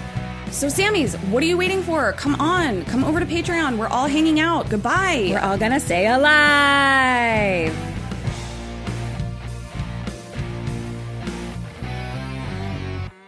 okay. Okay. I'm ready. So, out of your dead or alives, you got two out of four, but you got your two bonus points, so you got a hundred fucking percent on your dead or alives. For your questions, you got twenty three point five out of thirty, for a total of twenty seven point five out of thirty four. Oh hell yes, bitch! So fucking good. Uh, so that's Simply misery. because we learned in this episode that I actually am James Caan. and I actually am Kathy Bates. What a great thing to learn! Surprise. Oh, Uh, what were you looking at? God. That was so good. Um, uh, I was just thinking, just from the way you were talking and performing, Kathy, Mm-hmm. that um, Lizzy Caplan did such a good job in Castle Rock because she plays the same character. Oh, Um, but I think it's before that she's younger, so it's before right. this Yeah. it's like a prequel so um but like the the the obviously things she says and stuff like that it's a lot of same like terminology like the way she curses kind of you know Cock a I doody car. Uh, but yeah but definitely like her her voice and mannerisms i don't know something like it was like the way that you were behaving is like exactly what lizzy caplan does so i thought that was like so great on so many levels of um well, she is also one of my favorite actresses. I So fucking love Leslie Kaplan. She She's- is phenomenal. Incredible. Um, so yeah, it looks like she did Ca- Kathy Bates well. I I think, but I can't wait she, to watch. you mean she did me well? she did you well, Thank you. and you Thank did thank you, well in this, and I, as we stayed alive together. Yes, we did. Um, so go watch Misery right now. I think I will. It's fucking great. Um, Except that's I can't. all I. Actually, you know what? I'm not going to. I have PTSD from it. I need a minute. oh, true. yeah. I honestly can't. It really like, is different, I- like living inside it, you guys. Like it's so different than just No, it really, it really is. You're, fi- you're literally physically exhausted from it. Um, well, then go take a nap. that sounds better. Go take a misery nap. Turn, Um, turn my brain off somehow.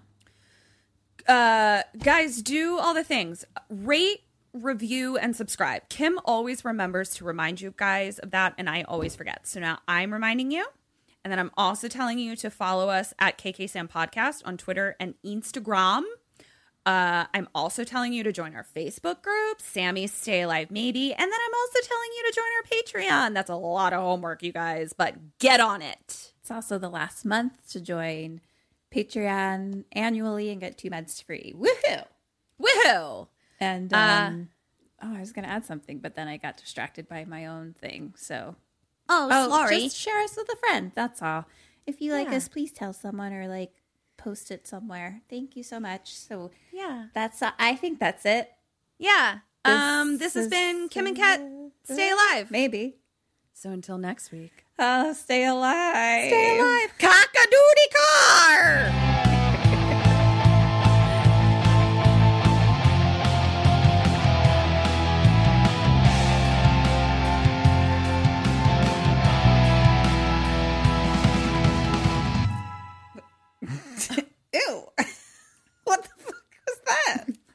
Mint, but it looked like a bug came out of my water. It did look like a bug. It was even like a bug shaped leaf. It's like a straight up cockroach crawled out of my It mouth. looked like it jumped out too. Like it didn't look like something like fell out of your mouth. Like it looked like you drank water and then something jumped and then out leapt of out of my mouth. Yep, just just my bug water. I get my protein by bugs and my water.